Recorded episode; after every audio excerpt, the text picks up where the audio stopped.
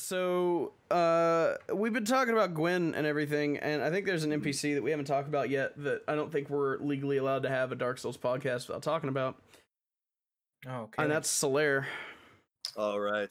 So get your praise That's the right. We were, we were actually we were on the subject of NPCs, and I wanted to talk about uh, I wanted to talk about Siegmeyer, but we could talk about Solaire.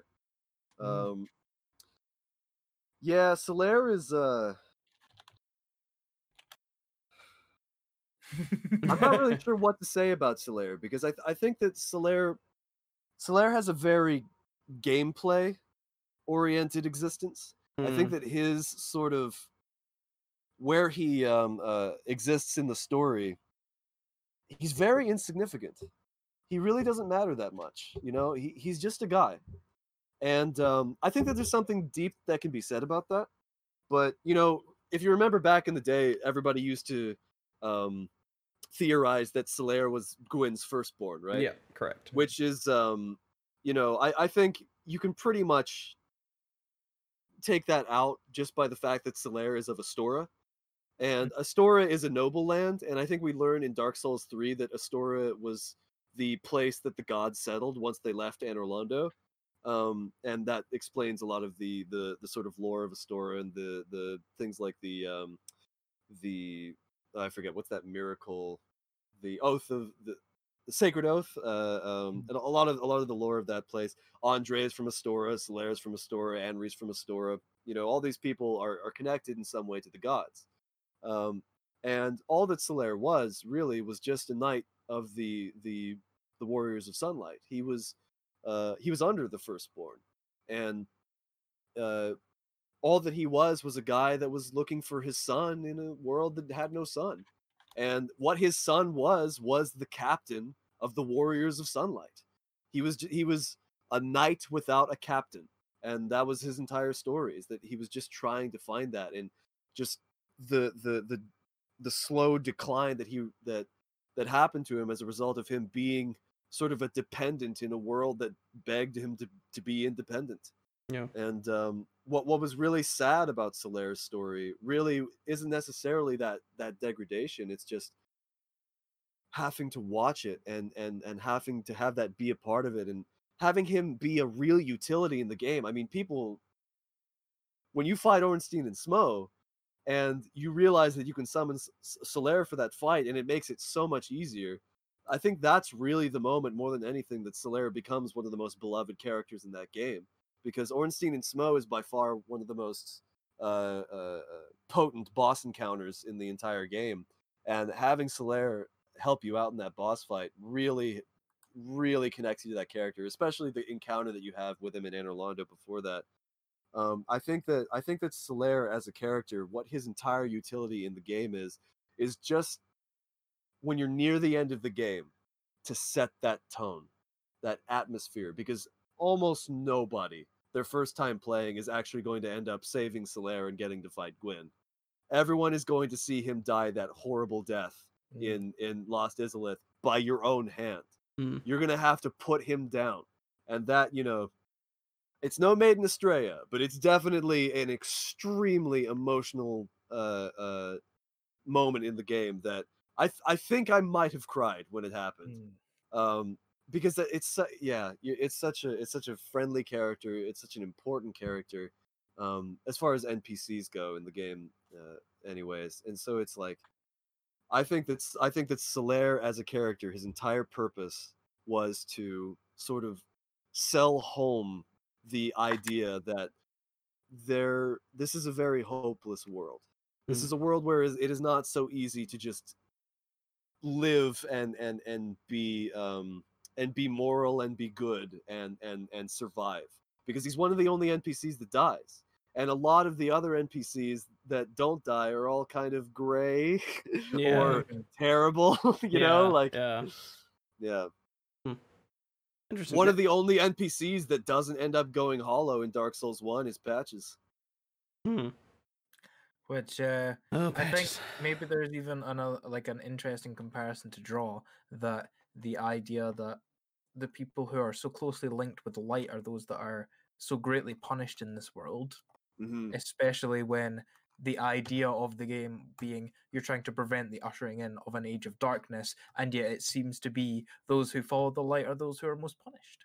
Yeah, I mean, if if if you want to, uh, if you want to be the hero of the light, you have to set yourself on fire Mm. Yeah.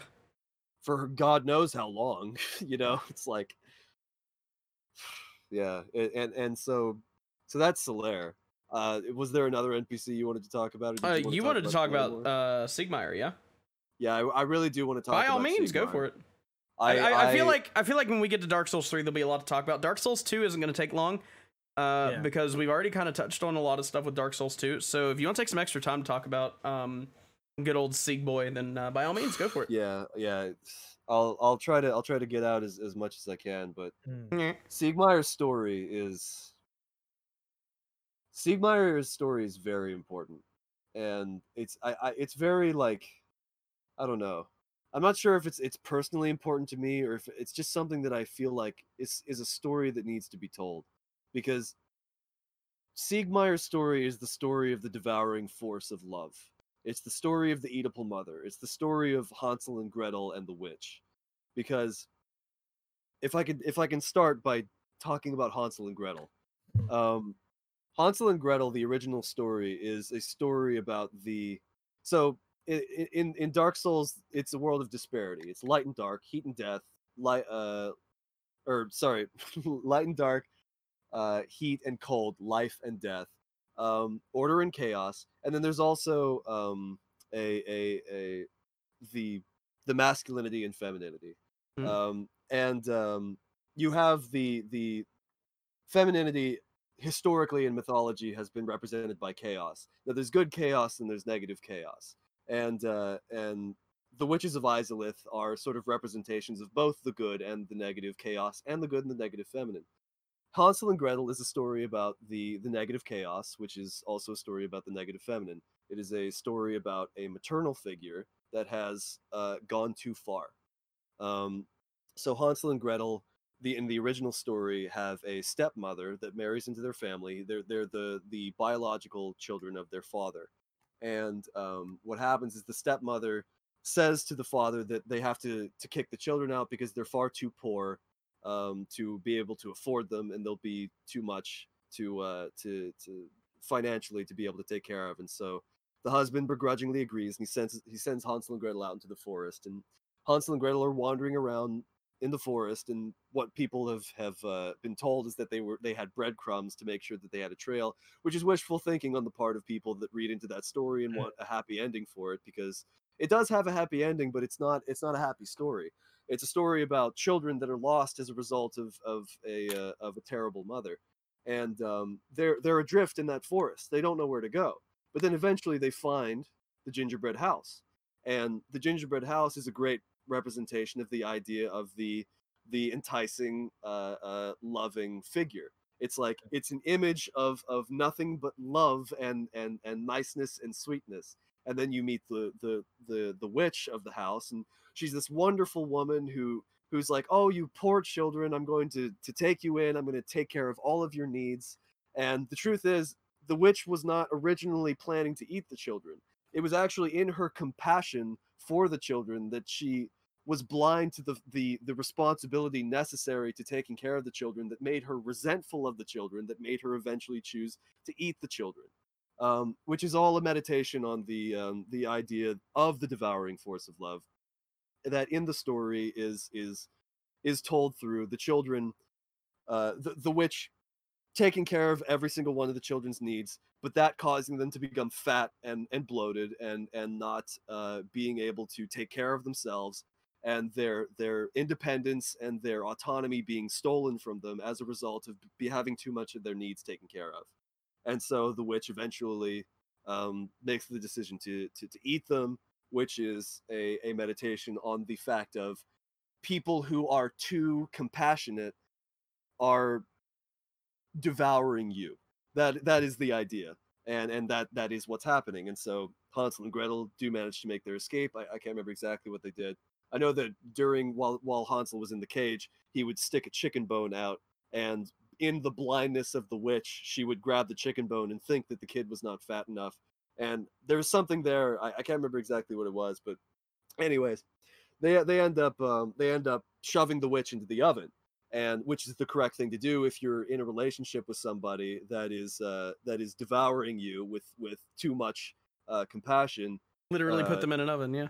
Is to is to is to burn the bridge uh, Yep. essentially it's it's it, it- you because you can't have somebody like that in your life because they're devouring you. That's the problem is that you don't have autonomy. You can't have the proper relationship with this person because you can't distance yourself right? And so what you have to do is burn it and get rid of it because you're not ready for it. And maybe once you're once you've learned to be independent and autonomous maybe you could go back to it but it's probably better off left in the oven.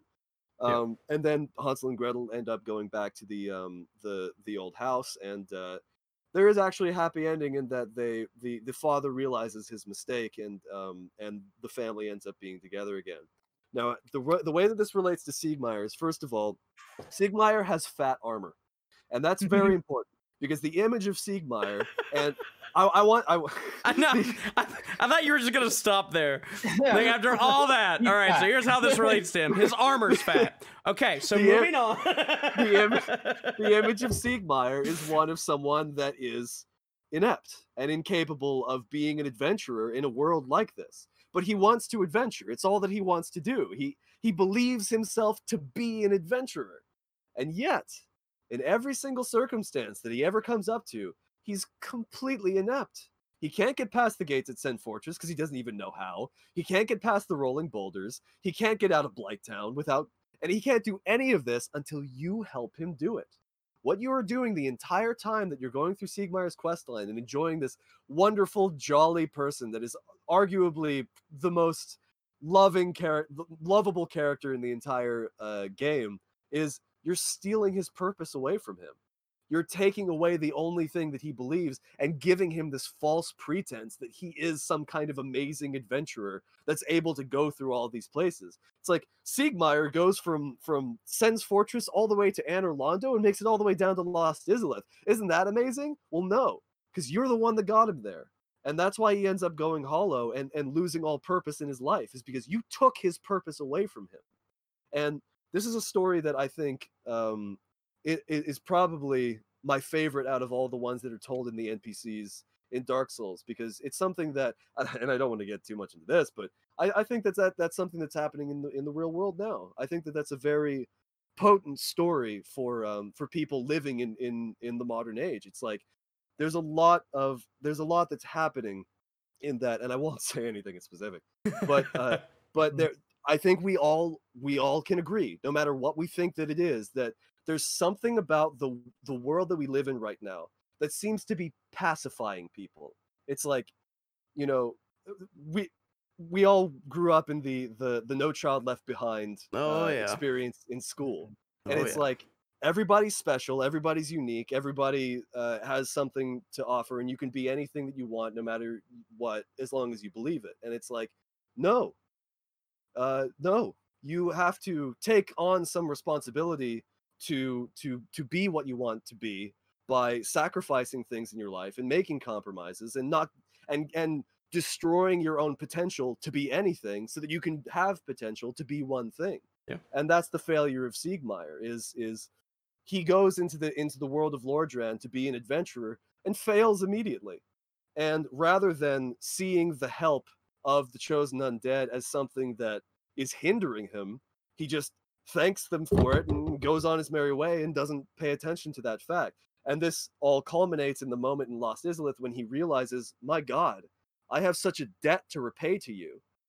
I, I have to do this. I, I he he finally has his moment where he realizes like, yes, like if I'm going to be an adventurer, I have to fight my own battles. I have to do my own things. I have to live my own life and be my own hero. And you take that away from him as well. And immediately the next thing that happens is you find him hollow in Ash Lake. And his daughter had to come and kill him because he had gone insane. It's a very, very, very potent story. It's one of the deepest in the whole game, and I, I have a lot of respect for it. Um, in that in that vein, that I, I think that it's a very, it's very time appropriate. I think that that's Mm. something that people can pull away a lot of meaning from, especially if there's someone that's living now. You know, it's funny. One of my favorite like sayings. I don't. I don't remember where I heard it or who came up with it or anything, but uh, the universe distributes talent equally, hmm but it does not distribute opportunity equally. Mm. Um, and Yes, that kind of that's one of those things uh, you mentioned earlier about you know a luck stat, you know, Yes, and I was just thinking that too. and luck is so ridiculously important. Uh, and as a content creator, whew, I could talk for Yeah. hours and hours uh, about how luck is crucial to life, but yes. not completely, but to a degree. You make your own luck. hmm Um, not completely. There is there is definite pure, uh, unfettered luck in the world, sure, but to a degree, you can affect your own luck by the chances that you take and the willingness that you have to to further your life. Instead of just sitting there and hoping something happens to you doing something to make more things happen make your luck better so to speak.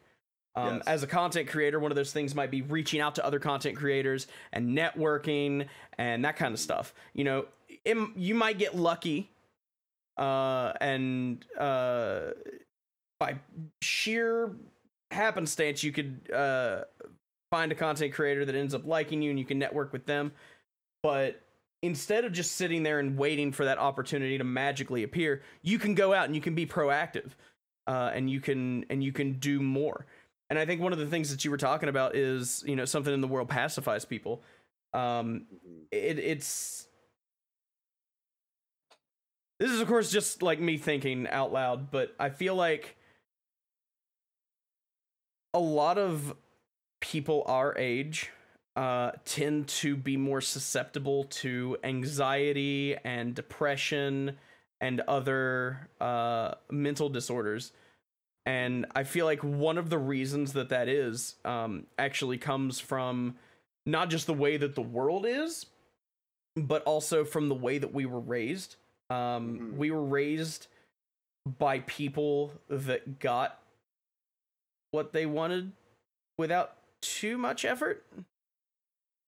I, I see what you're trying to say. and and we also ended up raised in a time where everyone was told that they could succeed so long as they simply tried. Hmm and that's not true. You- We were also we were also raised in a, in an age where um, addictive devices were freely handed out to all of the financially able world, and now we are all uh, sort of obsessed and dopaminergically addicted to uh, habits in life that have taken us further away from the more meaningful serotonergic uh, activities in our lives and more Right. towards uh, distraction and and not confronting that which uh, we need to and not taking responsibility for our lives. right and it's kind of funny how like thinking of dark souls of all things gets you into this mindset and gets you Yeah. onto these topics Yes, it's very that's what it's about, man. It, it's Yeah. because it, because Dark Souls is about the, the the reason why Dark Souls can get you into these really sort of meaningful subjects is because its fundamental core narrative is the fundamental core narrative of, of humanity the struggle against suffering. It's all that we're built for. It biologically social sociologically psychologically you know everything about what we do with our entire lives is all about how are we what is my goal? How am i going to get there? Hmm and and that's your life. Your life is a game. It is the game of goal setting. That's why video games can create such meaningful experiences for people is because they they give you that feeling in the most tangible form. Yeah. and and what makes dark souls i think uh an even more meaningful experience in that sense you know than than something you could get from a literary experience is that you do get to be a part of the story. And so you're not just you don't just relate yourself to other people in the way that you perceive them. The perception falls on you Yeah. you are seeing your own actions you are seeing what you would do in these situations and and and morally figuring them out and i think that that's a that's a very that is an untapped well of potential for people to follow self-development through playing video games and Mhm. you you mentioned be, you mentioned being a content creator and this is something i definitely want to say because i'm not going to tell the story but dark souls sort of saved me in a Mhm. way. I was at a very um, uh, meaningless and and completely aimless part of my life when I was about 19, and I played Dark Souls, and it gave me the the desire to move out of my house. And from that point forward, everything was different about my life.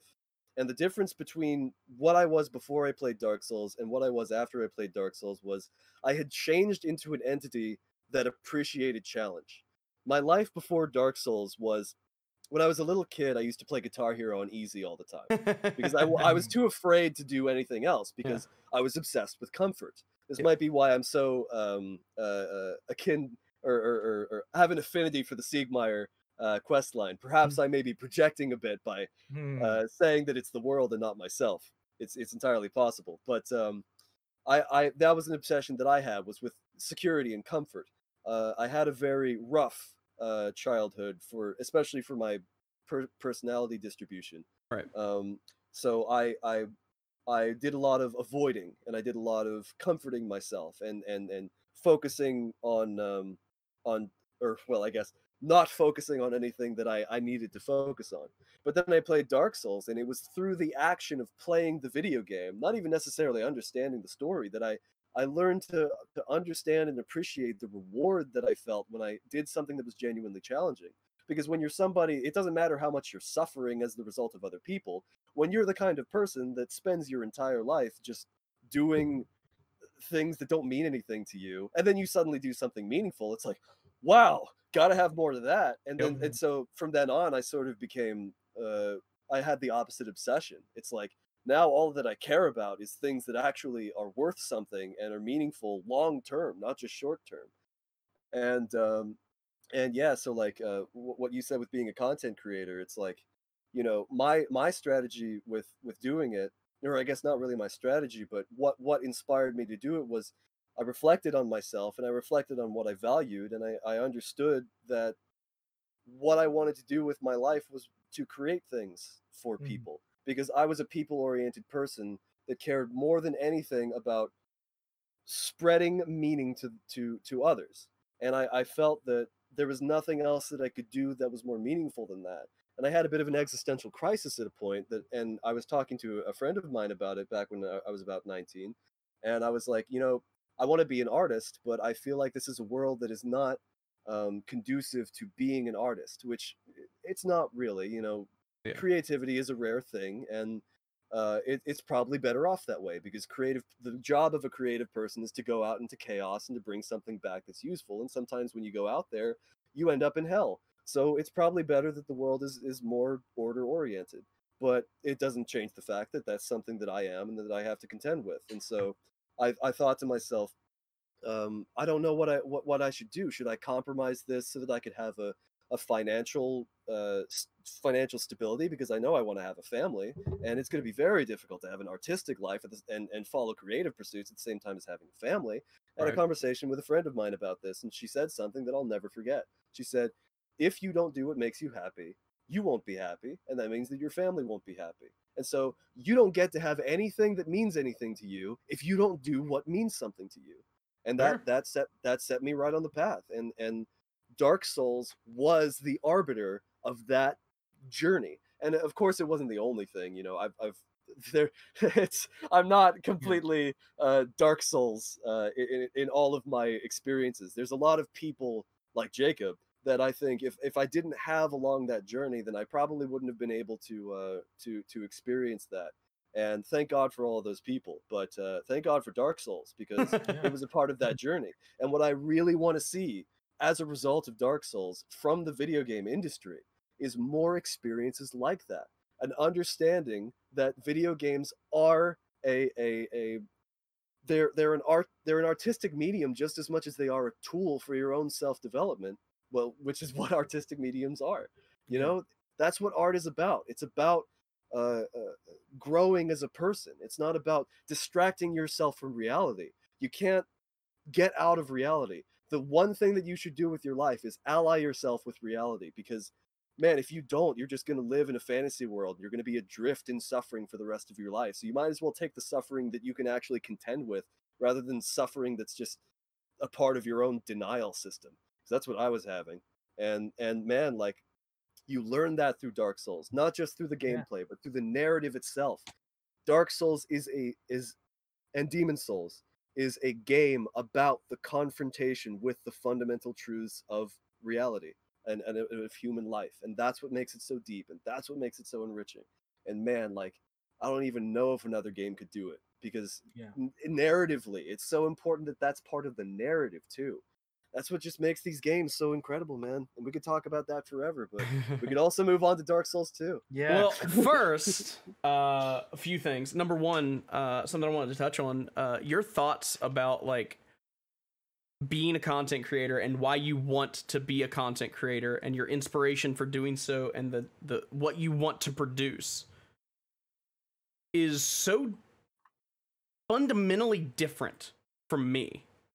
Yeah, I, I've noticed that, man. Yeah, like throughout for the me- of its, uh, yeah like you've yeah, most people in chat don't know but you've always been like you've always been a content creator. Not necessarily like always on the internet or anything but I've- you've always, I've always been a performer. yeah you've always entire wanted to to entertain.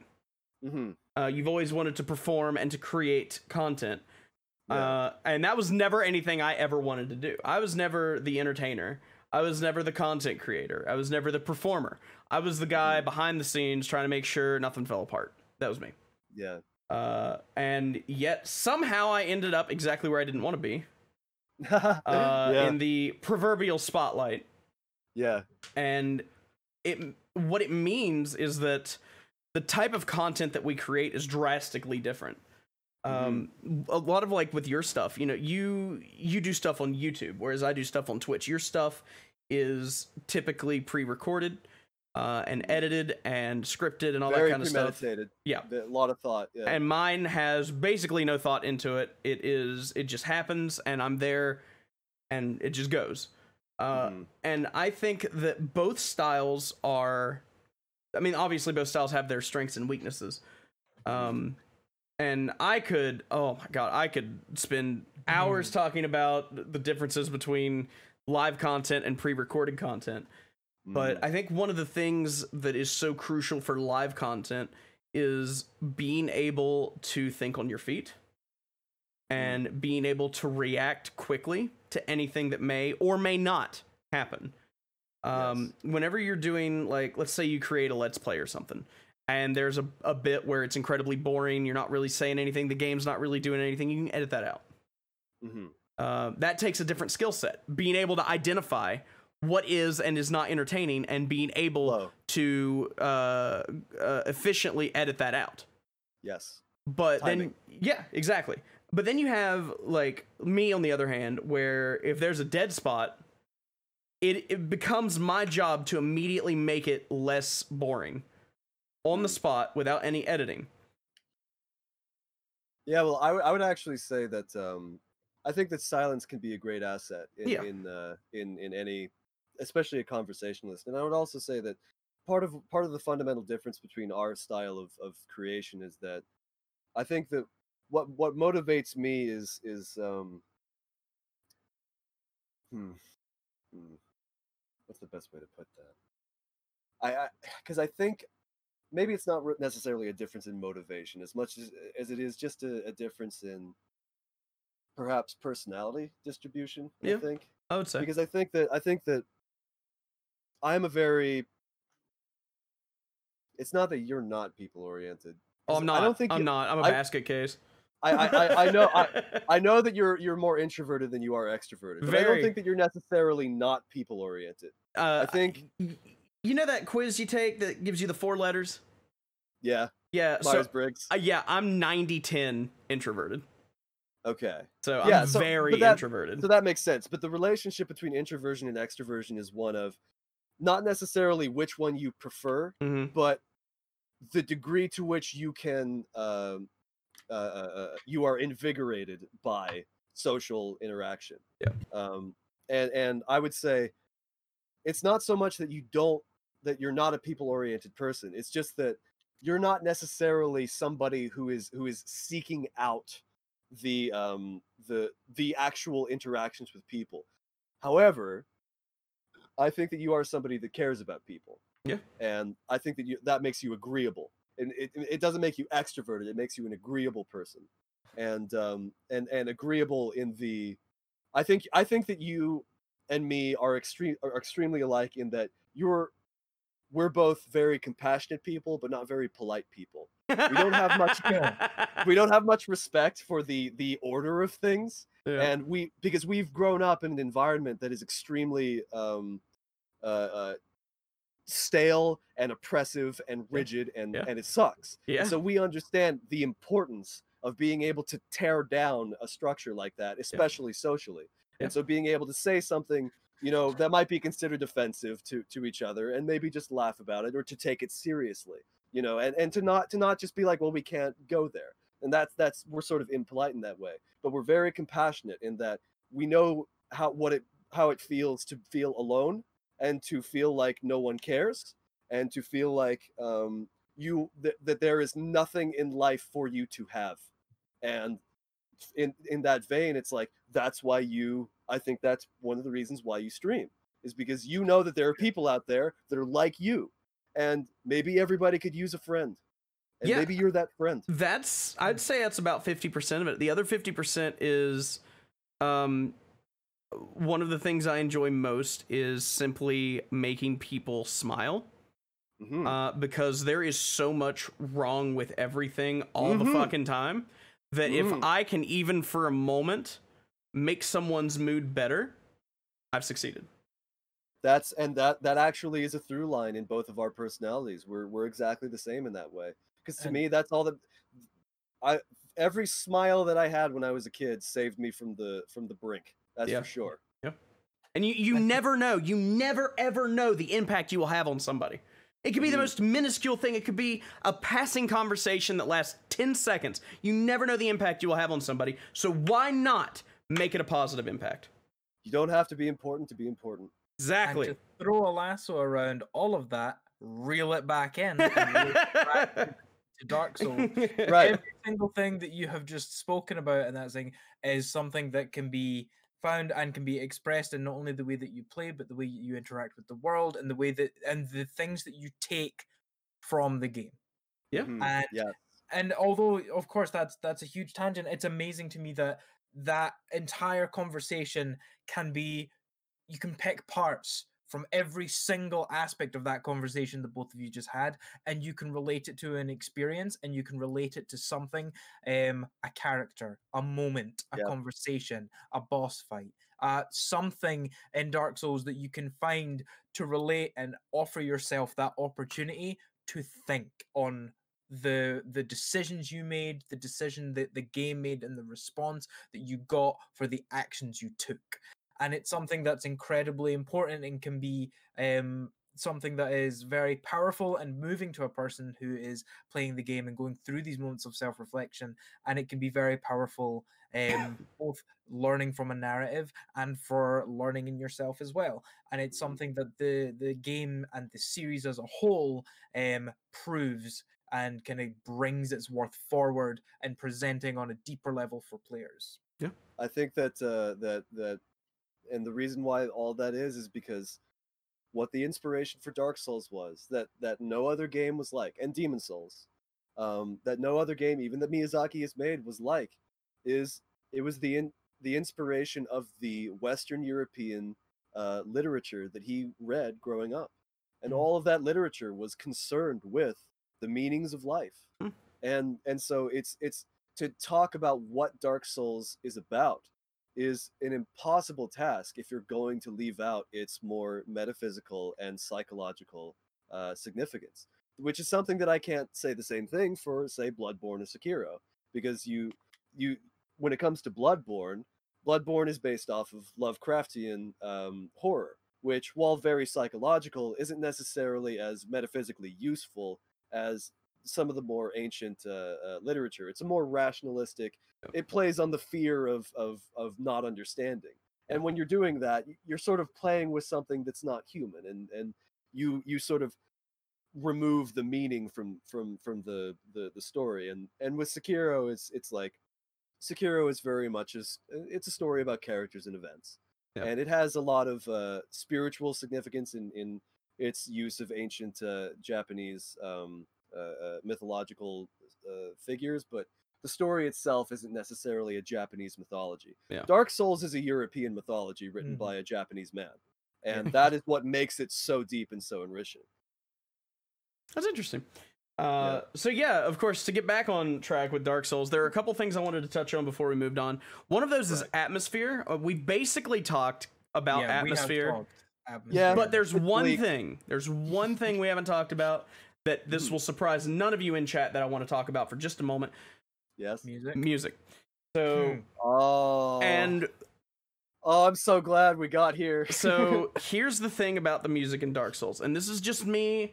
This is a quick and dirty summary because I know we we've been on Dark Souls for a while now.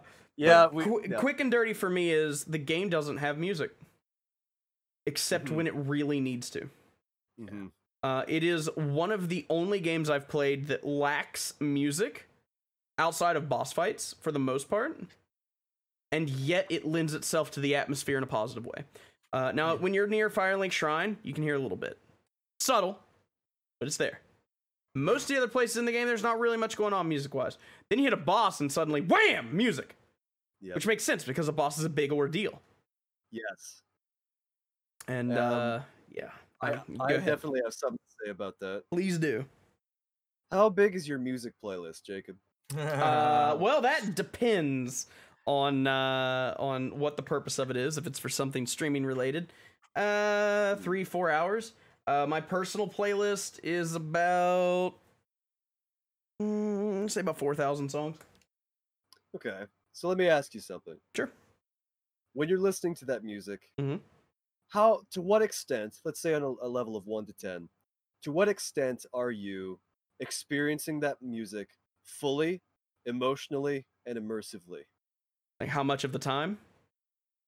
Or Um, or like when you when you go to listen to your music, Mhm. generally speaking, when you're listening to any song, how deeply are you experiencing it?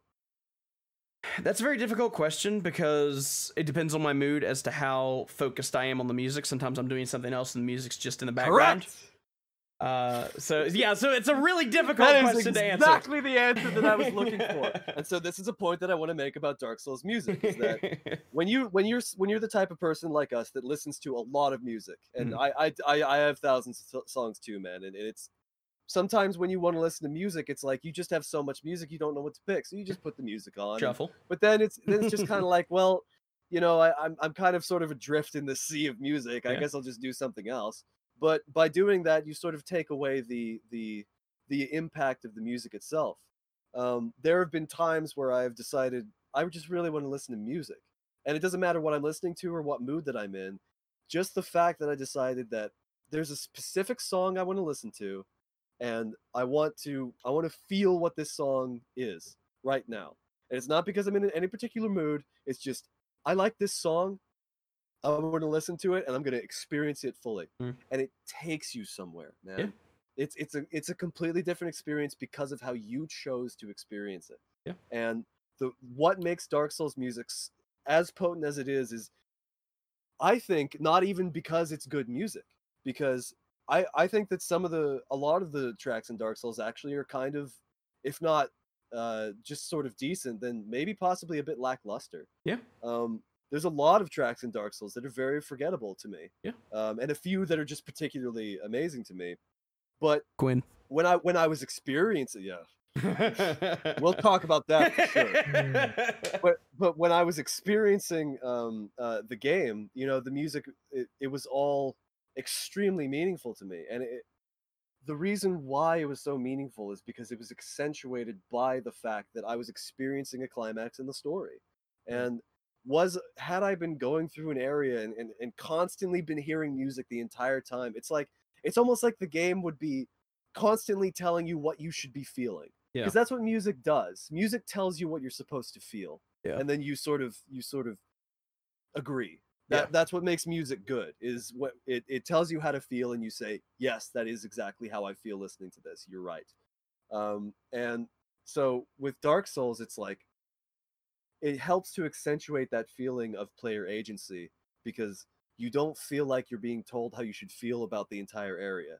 But the bosses are different because they're extremely significant. hmm And so there needs to be a tone set for that. Yep. And maybe not necessarily even a tone, but there needs to be something to accentuate the seriousness of the situation. Yep. And using music to do that was a really good idea. Yep. Agree. It's, it's beautiful. This, this is something that I really I, th- I find really interesting, and hearing both of you talk about the way that you listen to music is very interesting because it has an a huge effect, I think, on how music plays a role not only in the in the game but as for a person as well. Because for me as a person, I'm the kind of person who, when I'm doing work or if I'm doing anything, I don't listen. I don't listen to music unless I'm listening to music.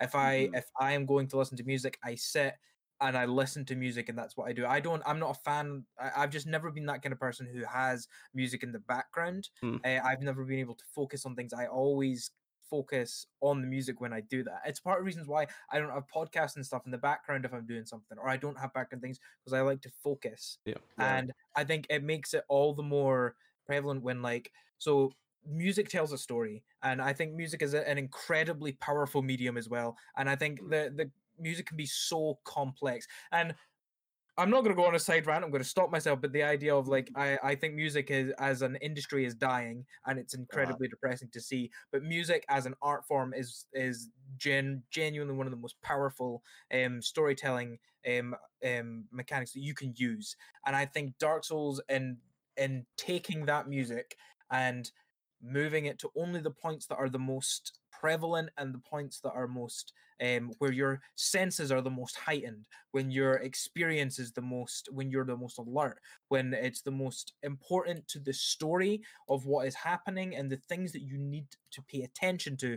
It doesn't matter if you're fighting a boss and focus on fighting the boss the music's there the music tells you the story of of of the boss. It tells you where you are it tells you who you're fighting and it gives so much more context to the battle that you're fighting um, Mhm. it's one thing to be on the journey but when you reach a destination um, the significance of that destination and the power that that music gives it, e- even if it is in its own isolation a lack a, a, lackluster track in the context of what you're doing um, Yes. it grants this power um, Yes. not only to the actions you take and the significance of what you do um, but it also tells the story of the boss and a big part of it is and uh, one thing that i think lends itself well to the idea of you going at a boss and at a boss and dying and going at it again and again is each time you're fighting that boss you might get a little further and you might have a little bit more experience with that music and you're learning as you go. Not only are you learning how to fight this boss but you're learning what he what this boss does. You're learning from the music exactly when there's swells when there's dips when there's you're learning as you go and by the time you beat the boss and the music crescendos and it ends and that's it you've defeated that boss you have overcome you have done that step of your journey and i think at least for me there's there's something of an emptiness to the finishing of a boss and having there just be silence Yeah. that's it I, like I would, I, yeah, I think it's a very meaningful emptiness too. It's very, Yeah, like, and hey, it's over. The moment's over. Yeah. It's it time to go on. speaks Yeah. volumes and it, and it lends itself so powerfully to the journey that you're on and the the the steps you're taking and the the souls that you're taking. And there's like this moment of you you have no choice but to be faced with whether that be something you consider good something you consider bad something no it forces you to take a look at the actions you've just taken and everything you've just experienced because when you're fighting a boss it's intense and you're going for it and your your senses are heightened and the adrenaline's pumping and you finally beat that boss and there's that moment of of celebration and then there's the silence and then you have to consider everything you've just done and you Mhm. look at all the actions you've taken you look at the boss you've just fought you look at the music you've just heard and you're left with nothing but reflection and i think that's something that dark souls does fantastically um is it every step of the journey that you take you're reflecting on the things that you've done and you're looking at the effect that you have had on the area you're in and the the things and people and creatures around you and i think the music lends itself very well to that yeah Definitely. I, I completely agree. Yeah yeah that was And uh, so, so I think before we talk about um, before we even start with with Gwyn's theme, I think it would. I think one of the uh, the more potent uh, songs in the game that we could definitely talk about very very briefly is Ornstein and Smough. Mm, yeah. Mhm.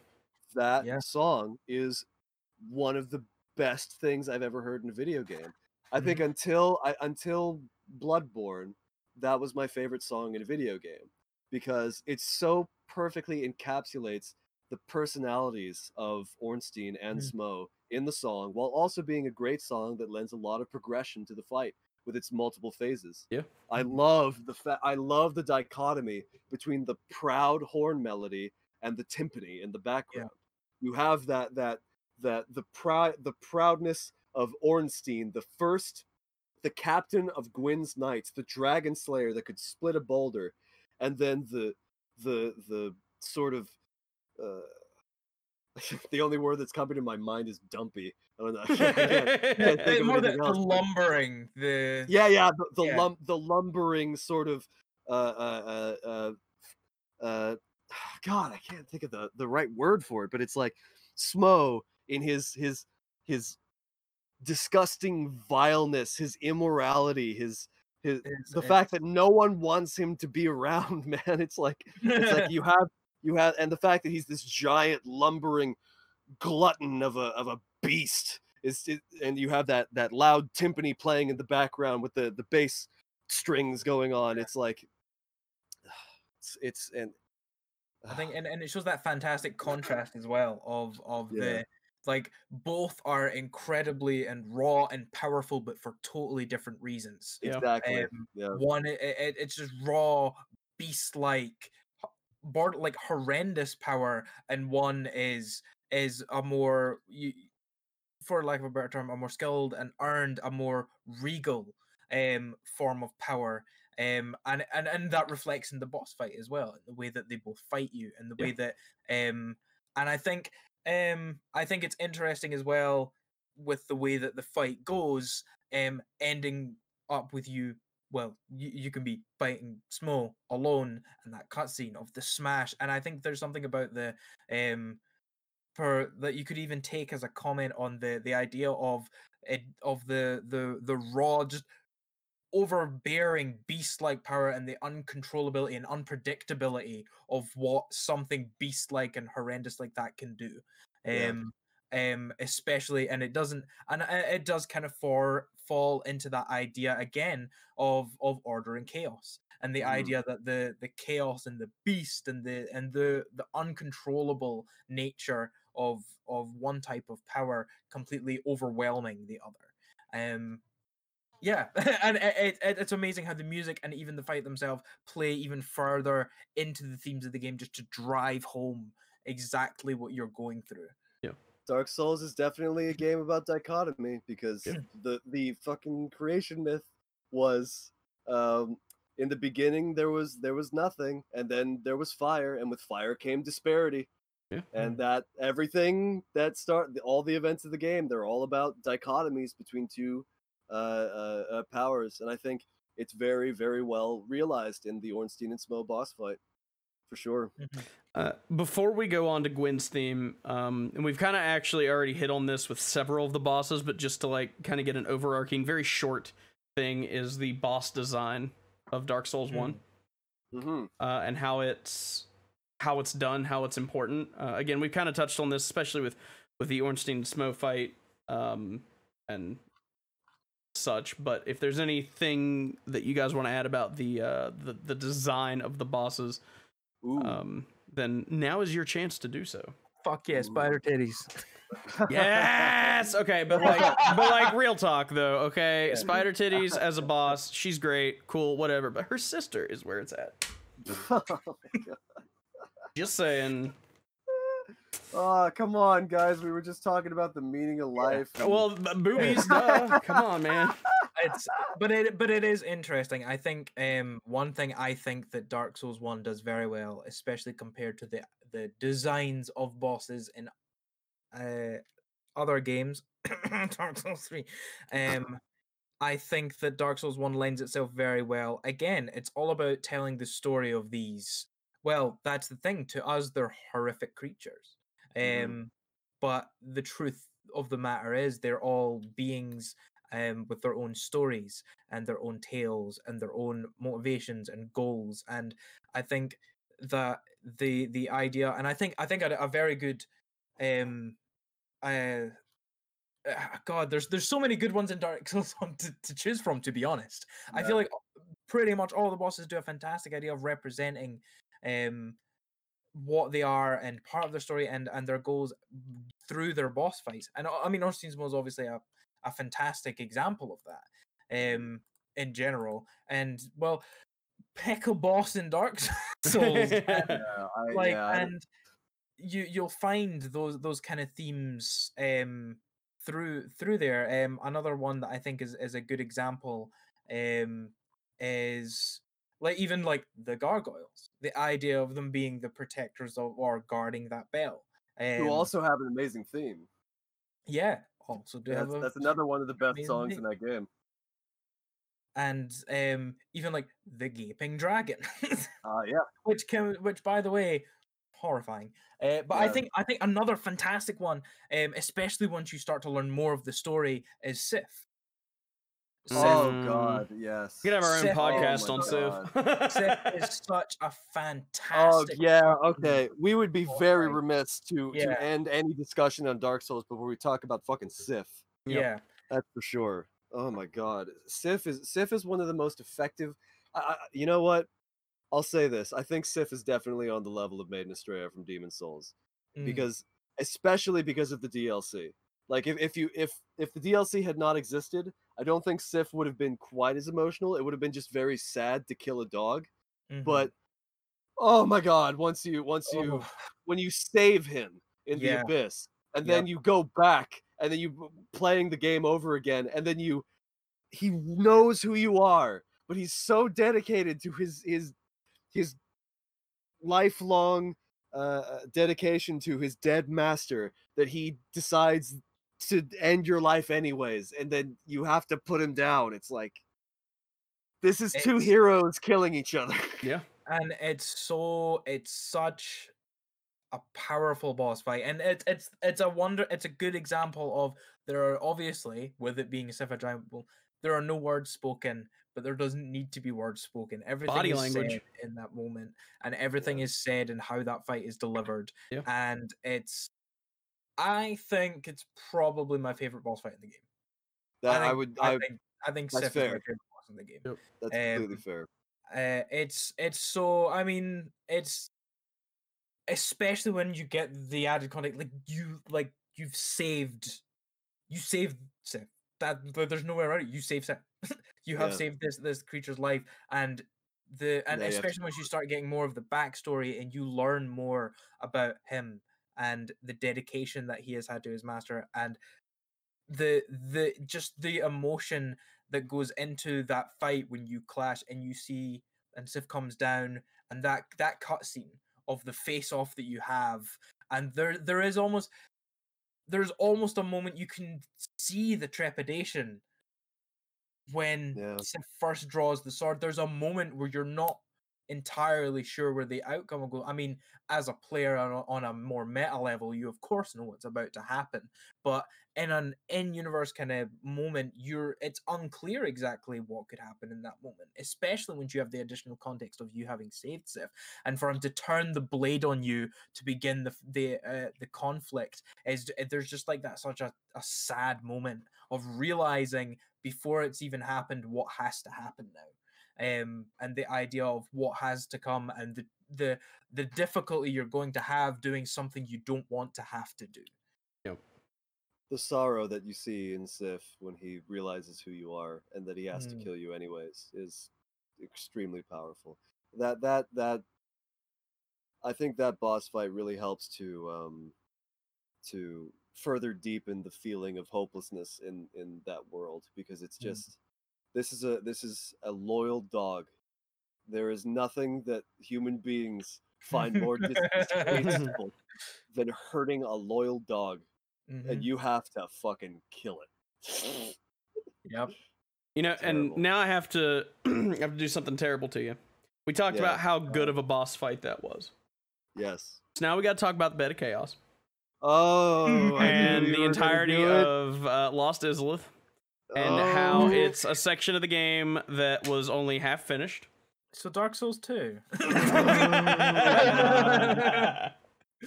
So this is where we should probably talk about the flawed ma- the flawed part of the flawed masterpiece Yeah. tagline that is often given to Dark Souls, which is that Dark Souls was a game that was rushed. It was a, it was a game that was rushed because it had to meet a deadline, um, and that uh, see the the the sleeper success of Demon Souls only barely got Dark Souls to uh, to to happen. And so it was not like Dark Souls was some spiritual successor that was uh fully funded and and and and um and brought on as like uh as like knowing that it was going to be such a huge success it was sort of like a second demon souls where they were like well that one worked pretty well so here's another one Mhm. and um and the very tight deadline that they were under because of their publishing company um resulted in them uh not being able to make the game that they really wanted to in the end and uh, Lost Izalith is Miyazaki has said himself is one of the most neglected areas in the game's design.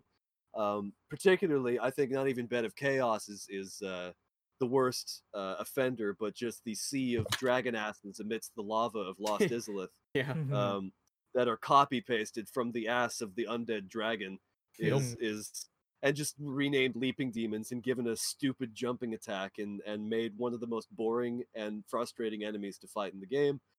It speaks a lot about Lost Izalith. I would Yeah. also like to to say that one of my favorite uh, things about Lost Izalith that I was actually very excited to to go check out when I played the remaster was if you go to in the original Prepare to Die edition, if you go to the fog gate of uh, the Bed of Chaos and you peer over the side of the rails, you can see the white void of nothing because Oh. they didn't put any kind of texture there.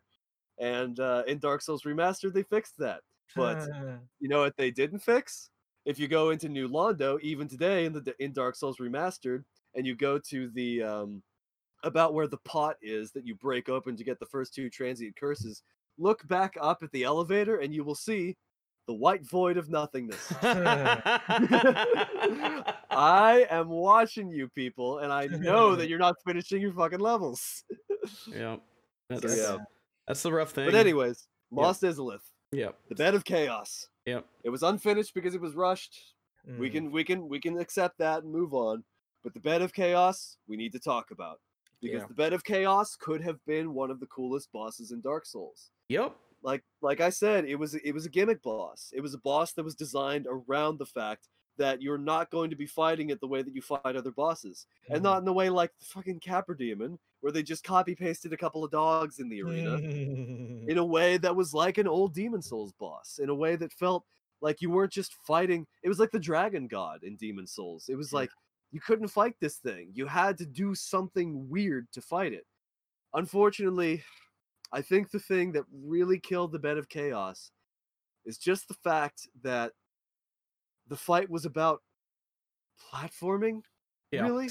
Yeah. and and I, I I- I don't think that people would think of it that way because more of it they just think of like it's the bullshit boss where they get slapped into a hole.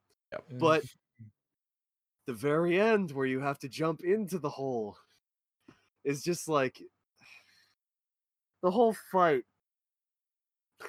Okay, I gotta start somewhere. I can't just be scatterbrained. So you start the fight out by going down a big tunnel and sliding like it's a fucking snowboarding game, which is is funny and then you know you're looking at this thing and you're like how am i supposed to kill this thing eventually you figure out the the red orbs are there because they're the only thing that's bright so it's the only thing you're you're attracted towards so you go and you break open the branches and then you you hit it and then you get the cutscene and then you're like oh okay i'm supposed to destroy these testicles and, uh, and it's like okay but and then you start walking back and you fall in the hole and you die and there was nothing that was telling you that you were about to fall in a hole and die you just fall in a hole and die and so then you're like, okay, so I guess there's holes. That's kind of stupid. And then you go back down. And you're like, oh, hey, my souls are over there. So- and so you're like, okay, well, I'll just, I'll just shield or roll through it, I guess. And then inevitably, you either try to roll through it, and then you get pushed because the physical object of the hand is, is Mm. you're not, you can't roll through unless you're at the edge of it, and so you get pushed into the pit and lose all your souls and humanities and you die or you become a shield person, and as you're going through, uh, you get pushed into the hole by the hand and you die because there's too much stagger. So, um, and then that so that happens, and then so you're already pretty frustrated by it. And then you try to go get the other testicle, and it's it's terrible because it's the same experience of trying to go get your souls. Um, you might uh, find out from videos that people have done that you can just stand in a corner and fire arrows at like the other testicle, and it'll it'll go out, and that's fine and good, but uh, sucks. And then you have to go through the final experience, which is jumping down into the middle of the bed of chaos and getting down through the tunnel, which is a really stupid experience because aiming is a bitch, especially if you don't, uh, if you're if you're not too familiar with the platforming in Dark Souls, which sucks. Um, uh, getting up can be a bitch because the front tentacles of the bed of chaos can actually push you out of the way. Um, and then getting through the tunnel can be a bitch, especially if you're not a fast roller. Because if you're not a fast roller, the bed of chaos can cast firestorm on your ass and kill you while you're going through the tunnel, and Yup. which, which which you then have to platform through it again, and it's just a complete mess of frustration. And none of the deaths feel particularly fair because they're they're based on the platforming, which sucks, and not the combat, which is good. And that's that's my dissertation on why the bed of chaos didn't work. They focus too much on the fact that uh, they focus too much on making it a game or a boss fight where you fall into holes rather than a boss fight that Mhm. was interesting. Yeah. Yeah. Well, uh, Yeah. not to like dwell on it for a bunch of time, but you know, it, it's Yeah. it sucks, and yeah. Uh, Yep. but Gwyn, I time for Gwyn. yeah, time for Gwyn. First of all, the music for Gwyn is incredible, but before we get to that, I do want to say that Gwyn is a boss I have a love hate relationship with. Hmm As a, A lot of people do. as a final boss, mechanically, he's disappointing, hmm but he's disappointing by design. Yes. Yeah. uh, and it's so that every build is viable. What we talked about earlier about how every build is viable is a good thing. hmm It also means that they have to create a game in which all the bosses can be killed by all builds. Otherwise, it doesn't make all builds feel viable anymore. And Exactly. a, a final boss should feel like this epic, momentous occasion. But in order to make it viable for all builds, it's disappointing. And Yeah. that's unfortunate. But it has amazing music to make up for it. It's it's an amazing moment to make up for it. Yeah. Yeah. It, it's very the the encounter with Gwyn is very Demon Souls because it's not really based on the uh the fight that you're actually having. It's based on the moment that you're you're Yeah. spending with this character. And um I would I would uh one of the first things that I would that I would say about the the Gwyn fight that I, is just an interesting fact is um as you might remember the church that followed Gwyn was the way of light. Gwyn is the Lord of Sunlight and he is associated with white. Well, Gwyn's theme is played entirely on white keys. It's in, it's in C. It's it, it's completely there's no black keys in it. It's it's so that's one little piece of of the the genius of that that uh, fight. Yeah, which which I'd like to say. Another reason that I love music as a storytelling medium is the fact that there's so many things like that that can go unnoticed or em or under the radar of so many people is that there's so many physical and metaphorical con- components that go into music that aren't considered other than how it makes you feel um, and i think it's it's a big part of music that oft gets overlooked and is um, a little sad that it does but for those who appreciate it um, it, it adds this entire other level of understanding when you can take things like that and you can understand the the con the, the context it adds and the all white keys and the light representation is a fantastic and I'm not going to go ranting about it because I could rant about it for hours, but a fantastic piece of uh, a, a example of that is there's a very famous piece of music called the Dies Irae, um, which is a Mhm. piece of music which represents death. Um, and I recommend that anyone who has any kind of interest in music at all look look up videos on this shit. Uh, It's it's fantastic. It's it's fantastic the stuff that that has been done with it. Um, and it's it's the the idea of the, the structure of music, not only the structure of music, the form of music, the way that that music is played, the the physical components that go into that music. There's so many different angles of which music can be looked at, which greatly affect the appreciation you have not only for the music but the music and which it accompanies as well um that adds this extra dynamic layer to things like the Gwyn boss fight that you would never get before unless you were actually to look into it and to relate that back to the the theme itself and its its Mhm. own structure the way that gwyn's theme is structured is to sound the way that gwyn's story uh, uh, uh, is told. Gwyn's story is a story of a man who attempted to create basically i guess you could say the greatest thing that ever happened in in the history of time. Uh, but all that ended up happening is that in trying to keep that going it just fizzled out and and became nothing. And when you're listening to Gwyn's theme, that's what's happening in the song. It's a song that continuously feels like it's trying to build up to something and then just dying. It, it- in, i- if you listen to that again with that in mind, you'll you'll understand exactly what I mean.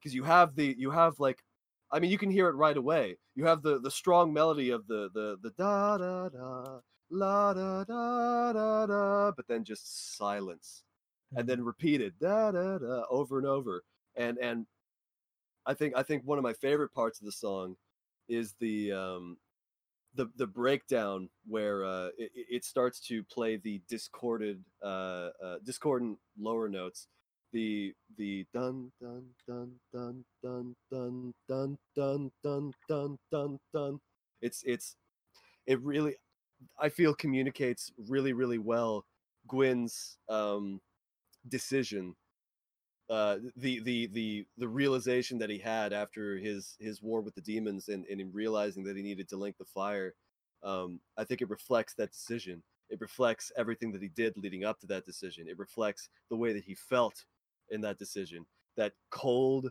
lonely realization that this is the only thing left for him to do and the sacrifice that he needs to make and the the the crescendo into the the into the actual making of that decision of taking the Black Knights there and going to the first flame and preparing to set himself alight and leaving everything behind. It's it's it's oh hey. beautiful.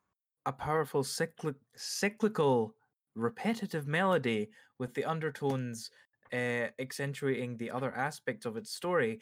It's almost like there was a cycle being perpetuated there And that that that cycle is is is very felt throughout every single movement in the piece, no matter what what part you're looking at. It's, Mm. oh, and especially the end where literally the song does fizzle out. The da da da da da da da. Da, da, da, da, da, da. La da da over and over. It, oh, it's beautiful. Yep. Mm. Oh yeah, b- but, we so we could talk about the music, but should probably also talk about the fight itself. Mm. Um, probably by far the most powerful moment in, in all of Souls, for Mm. for for sure.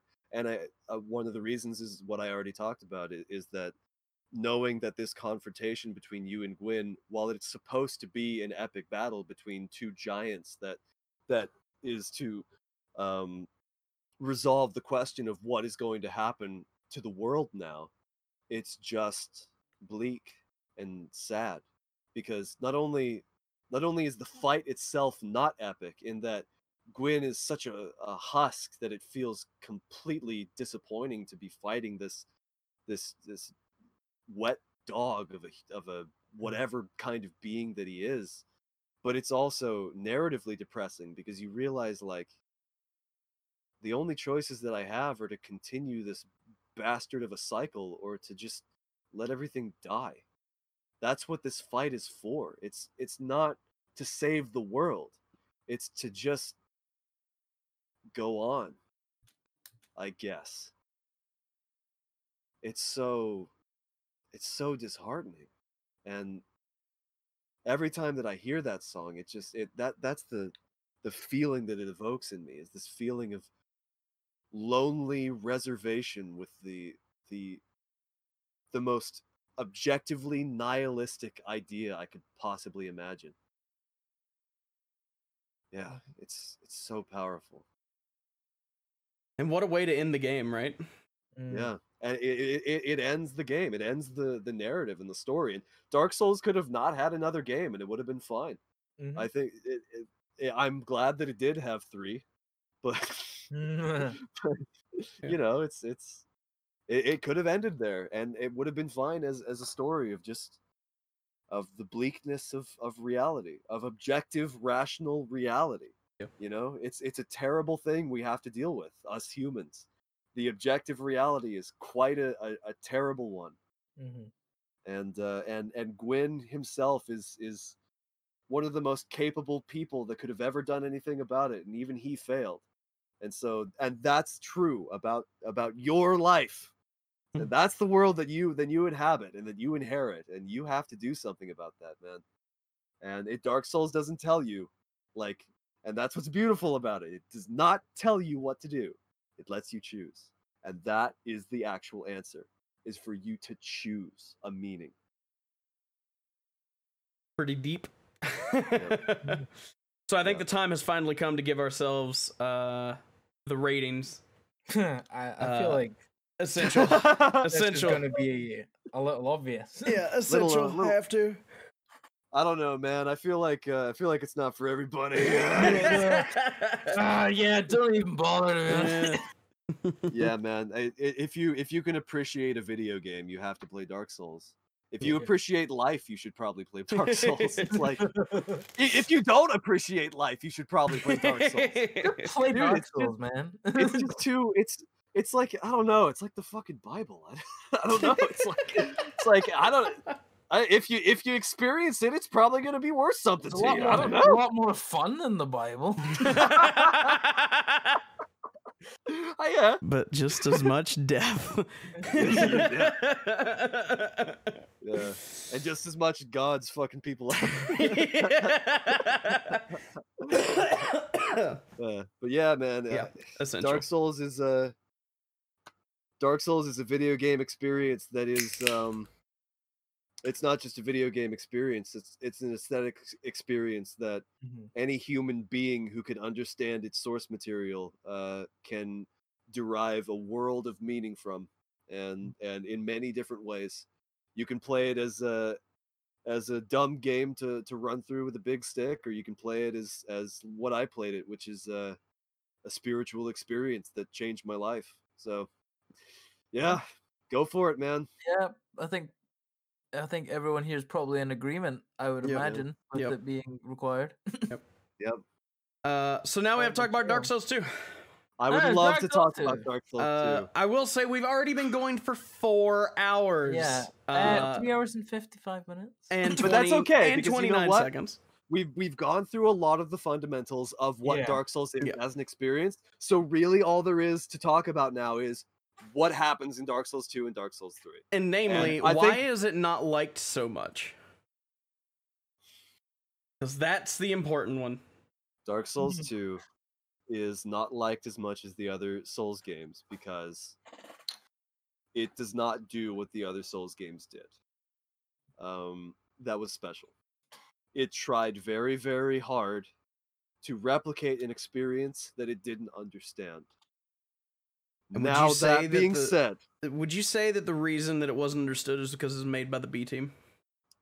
I would say that as much as uh, as much as I think that the FromSoft B team is a is a funny meme, I would say that it was not necessarily the fact that FromSoft's B team was on it, because the B team is a is a theory that came out of the fact that Miyazaki was working on Bloodborne with a lot of people that were more dedicated to Miyazaki's vision, while Dark Souls 2 was being developed by two of uh, veteran um, uh, uh, FromSoft developers under a, a different team that was not as, as dedicated, obviously. Um, and I would not attribute Dark Souls 2's lack of quality to the team that worked on it. I would attribute Dark Souls 2's lack of, of quality in the areas where it is lacking quality to the the way that the team was structured. Here's Dark Souls 2's main problem. It had two directors. That game was destined to to fail. It it did not have its original developer as its main director. It had him as a consultant, and it had two people whose visions were conflicting, both trying to do the same thing at the same time. And they also decided in this in this very stupid, ambitious uh, idea that not only are we going to have two directors trying to make the same game and direct all of the decisions, we're also going to have a new engine created for it that is going to be the most graphically impressive engine that has ever been seen in video games which inevitably all that ended up in in in creating was a video game that could not be run on any current systems period Hmm. and eventually that that led to the graphical downgrade that we eventually got because they could not make a playable game out of the graphics that that, that they got which made dark souls 2 end up being one of the gr- most graphically uh, laughable games in the series not that repeated textures weren't something that existed in dark souls 1 but man there sure are a lot of repeating textures in dark souls 2 like for example the final area of the friggin game when you're going down that that that rock path it's Yeah. like you're walking into basically the kiln of the first flame. Remember the kiln of the first flame? That was the most amazing visual i've ever seen in my life. The the the the melted structure that was melting in the direction of the flame bursting the the yellow skybox the giant ring that was around it the field of ash the the the dilapidated structures underneath the kiln once you get into the kiln the the the, the circling around the flame. Amazing meanwhile you walk into the last area in dark souls 2 and it's like here's a big wall of like a 64 by 64 repeated text. That- that- that's obviously an exaggeration but it's like it's just a big stupid dumb wall. And that's all we got. And then you walk in and it's like a it's like a semicircle with a bunch of golems next to it. It's like ugh. Also, also, Dyna and Tillo are trash, snuggly for life. yeah. Yeah yeah i like how snuggly gives you uh consistent rewards rather than random rewards Yeah. thank you very much Oh, Jesus, Ben. My yeah, yeah, yeah, I know we're on the hate train but we can't Ben Not flipped the gonna fucking table. no but okay like listen i i really want to establish because we've we've, we've done nothing but shit on it so far yeah. i want to establish i think the dark souls 2 is a good game I And I think that it is actually amazing that that game even exists because once you understand the development hell that it went through, it's Mm. what it's even more impressive than Demon Souls in some ways Mm. because it's like it had no fairy tale developer to save it.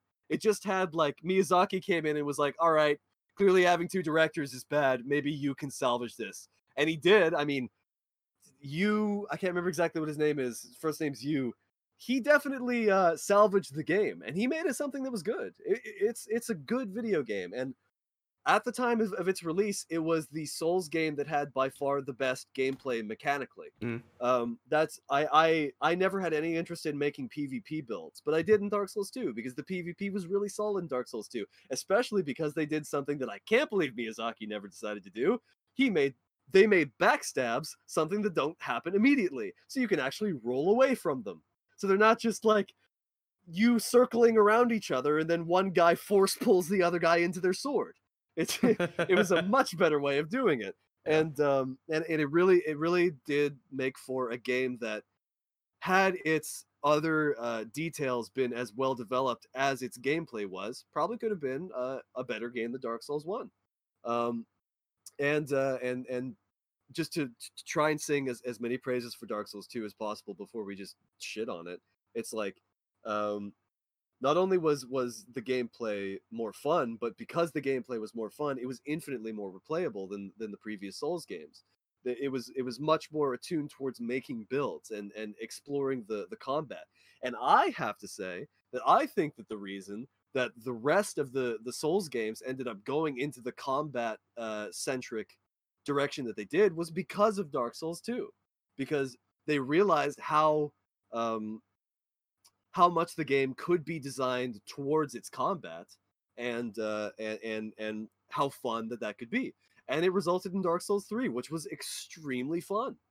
Um it, the funnest game in the series probably. And and and so so Dark Souls 2 I would say you know as much as it was a disappointment narratively and and in most of its its its things first of all that game shouldn't have even existed uh, because its development was the biggest hell that I've ever heard of in my life, but it still managed to exist, and it managed to be fun, and it managed to do something better than the original games did. Yeah. So Mm. I'm not I'm not here to shit just on to just shit on Dark Souls 2. It's it's it is a very competent game that did a lot of things good, and I ha- I've got like 500 hours in it. So Mm. for all that's said, it's it's a game worth playing. Now that being said, Hmm. Yeah. oof. So one of the things that I hear as a big criticism for Dark Souls 2 is the boss designs. Yeah. Yeah. So I feel like we can hit that and get that out of the way now. Let's Um, let's talk about the the one thing that is so man, I'm getting so mad. It's just it just it just it fills me with with rage because I remember my first time playing through. Let's talk about the Let stupidest thing in Dark Souls you.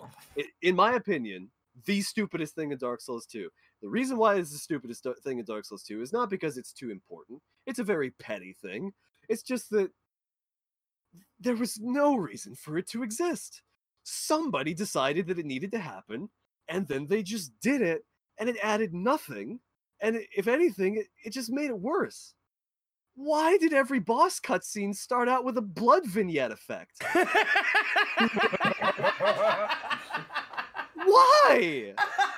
I was, I was playing Dark Souls 2 and I'm sitting there and I saw the blood vignette effect and I thought it was tied to like the last giant or something. Like something about the last giant was like blood vignette or whatever. And then it happened with the pursuers, and I was like, okay, maybe these characters are related. But then it happened again when I was in the Lost Bastille, and I was like, what the fuck are you guys doing? what a- what did this add to the cutscenes? The, the the cut there were no cutscenes practically that okay the, no okay that's a lie. The cutscenes that were in Dark Souls 1 that introduced bosses they needed a blood vignette? they needed somebody to to make a blood texture or procure a blood texture and then create and I'd like to thank Matthew Matosis for pointing this out to me because I, I I forgot why I was so mad about this. It was- it was it was the fact that somebody during this hell of development that Dark Souls 2 was going through had to either make or procure a blood texture, somebody had to animate the blood texture over the cutscenes, and somebody had to make a sound effect for the blood texture. And all of this work was put into the fucking blood texture that was put on boss cutscenes when it could have been put on making the game good. It's it's it's such a it's it's such a good example of what pisses me off about Dark Souls 2 so much. And granted, like I'm pissed off about Dark Souls 2 because of like the way that I experience it in a vacuum. I understand now how terrible that the development is, and that it wasn't really so much of the fault of the developers being bad as the, the just the a bad idea of how to start the game. But my God, eh, as, coming off of the game that changed my life, this was very, this made me very mad. And every time I saw that blood vignette, it just completely took me out of every single boss fight. And I think that's one of the, things that makes it so terrible is that it was a petty, small decision that they made. But the amount of damage that it did was so huge as to take you out of every single boss fight that you had. And the boss fights of Dark Souls were so important because they presented huge characters, Yep. huge players of the story. And then every single time you're just reminded that the developers didn't know what the fuck that they were doing. What? You don't like big old rats? a big oh, rat Oh, or a bunch let- of little rats. Let's talk about the the Royal Rat Authority. Let's do Sif, but have absolutely no emotional connection to the character whatsoever. Basically, Real make the boss fight useless and optional. But let's retread the Capra Demon. But instead of two undead dogs, let's have four undead rats that inflict toxic and petrification. And then the entire, like, whether or not you survive the fight or not is exactly like the Capra Demon. It's like, did you kill the rats? You win. and what about discount Quelaag as well? Ah, yes, Scorpioness Najka. Literally, who can think about that fight at all except discount Quelaag? That's all that there is to say about it. It's just like, oh, look, it's Quelaag, but not. Yeah, and you can have her uh, her husband help you kill her, I guess. It's so disappointing how little there is to say about how terrible these bosses are, too. It's like Scorpion Oh, S. Najka. We wanted to do Quelaag again. Yeah, clearly. I'm realizing how many of these are like, oh hey look, old Dragon Slayer. Yeah. Hmm. Oh, hey, look. Uh, uh, shoot. Who was the last giant supposed to ape? I can't remember exactly. There. What was that? What was that one? Oh no, no, no. Let's talk about let's let's talk about the ruined sentinels. All right. Hmm. Oh. you like Ornstein and Smough? I bet you like Ornstein and Smough. We're gonna gank you with some big armored dudes, just like Ornstein and Smough. That's interesting, right? Right? Right? the same thing, right? Yeah, stand up on a platform and use a strike weapon. That's that's the rules. of this. yeah. Uh, yeah. It, and then farming the rotten meant I fought him entirely too many times, so that was fun. I, look, th- there's there's so little to say about the bosses. To be honest, they're they're just apes. All of them are apes. If if there's one thing that I could that I could really talk about that that that really drives home how little they understood about what Dark Souls was. Hmm. Let's talk about the difference between the introduction sequence of Dark Souls 1 and the introduction sequence of Dark Souls 2. So in Hmm. the introduction sequence of Dark Souls 1, you had a creation myth that in, that introduced all of the major players of the Dark Souls universe that led to you having an experience in the Undead Asylum where you you escape from your cell thanks to a man who saves you. You find the man who is dying. He tells you the prophecy of the undead uh, uh, of the ch- the chosen undead, and although you don't understand what's going on, you feel like honoring the uh, the the wish of the man who saved you from death. You end up in Firelink Shrine. The game starts from there. The beginning of Dark Souls 2 is you watch a cutscene that is a bunch of vague images of, I guess, some guy losing his memories and being lost in a forest, which already ruins something in that it pretty much tells you that in this role playing game where you're supposed to be able to play whatever you want, you are probably a guy, as uh, one of the images is of your wife and your kid. And I imagine uh, if we could guess anything from the story of Anri of Astora in Dark Souls 3, there aren't really lesbians in this universe, so you're probably a Hmm. guy. And then um, you you hear an old witch tell you that you, that you're being cursed with some kind of terrible curse, and you're going to go to a place, and you're not going to know why you're doing it, which is like, okay, that makes me feel motivated. So then you jump into a giant whirlpool, and then you end up in the the things betwixt, to which you can take off your clothes and clearly see that you are a guy before you you do your character creation, which is like great. Once again, taken out of the immersion, and then you go up to the uh, the the witches, the that are supposed to be old firekeepers, and they go, "You're going to lose your souls, all of them, over and over." Ah ha ha ha ha! And they laugh and they scoff and they say, "You are playing the video game, and you're going to experience the video game." You sure don't like dying, don't you? Mwahaha. Yes, you do. It's Dark Souls. That's what Dark Souls is about, right? And then you do the character select, and then you create your character, and then you probably go back outside and you find an ogre, and the, then the ogre kills you with a stupid long range grab attack, and then an achievement pops up that says, This is Dark Souls. And your eyes at this point should have rolled over so hard that they're bloodshot. you have a lot The of feelings point- about the beginning of this, don't you? The point of Dark Souls is not that you die. The point of Dark Souls is that challenge entails reward. And dying in Dark Souls is a part of the process of getting towards where you want to be, developing your skills as as a character in the game, but also as a player. Also, the the story of Dark Souls you're not supposed to be confused about. The lore of Dark Souls is intentionally convoluted, but the plot of Dark Souls has always been very clear. You always know what you're doing in Dark Souls. You get the creation myth. You know who all the players are. Oscar sends you on your way. You're fulfilling the, the prophecy of the chosen undead. You ring the bells of awakening. Frampt tells you to go uh, kill all the, the Lord Souls. You bring the Lord Souls back. You kill Gwyn. You know what you're supposed to be doing in Dark Souls 1 you don't know what you're supposed to be doing in Dark Souls 2 ever. Nothing ever feels like you're supposed to be doing it.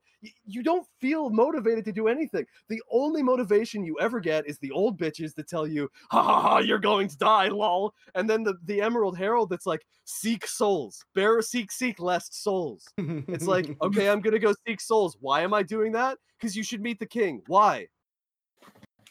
I don't know. I don't know why I'm doing anything in Dark Souls 2 it's just it's just you I, I, the game is just laughing at me the whole time. The developers are just like, ha ha ha, you're gonna have a hard time. And yeah, I sure am gonna hard, have a hard time when your hitbox is just so broken that when I'm fighting the smelter demon and he does his stupid overhead attack, he hits me when I'm five feet away. And every single time you die, your he- your max health drops a little bit. An extra reminder each and every time that you die that you Hey died. guys, remember Demon Souls when we made it so that whenever you died, you had a big health decrease, and we actually d- developed that really properly? Well, in Dark Souls 2, we just kind of made it so your, your health keeps decreasing. There's no reason for it. We just did it. I'm sorry. I'm, I'm not being. I've been I've been very articulate the entire time that we've been doing this podcast, and I have completely devolved into But I think- absolute bad babby talk. And and I I I want to apologize to everyone in the future that ever watches this video that they're not getting as much of a a a, a honest review of Dark Souls 2 as they could be because I just I just have so much eh, eh, anger.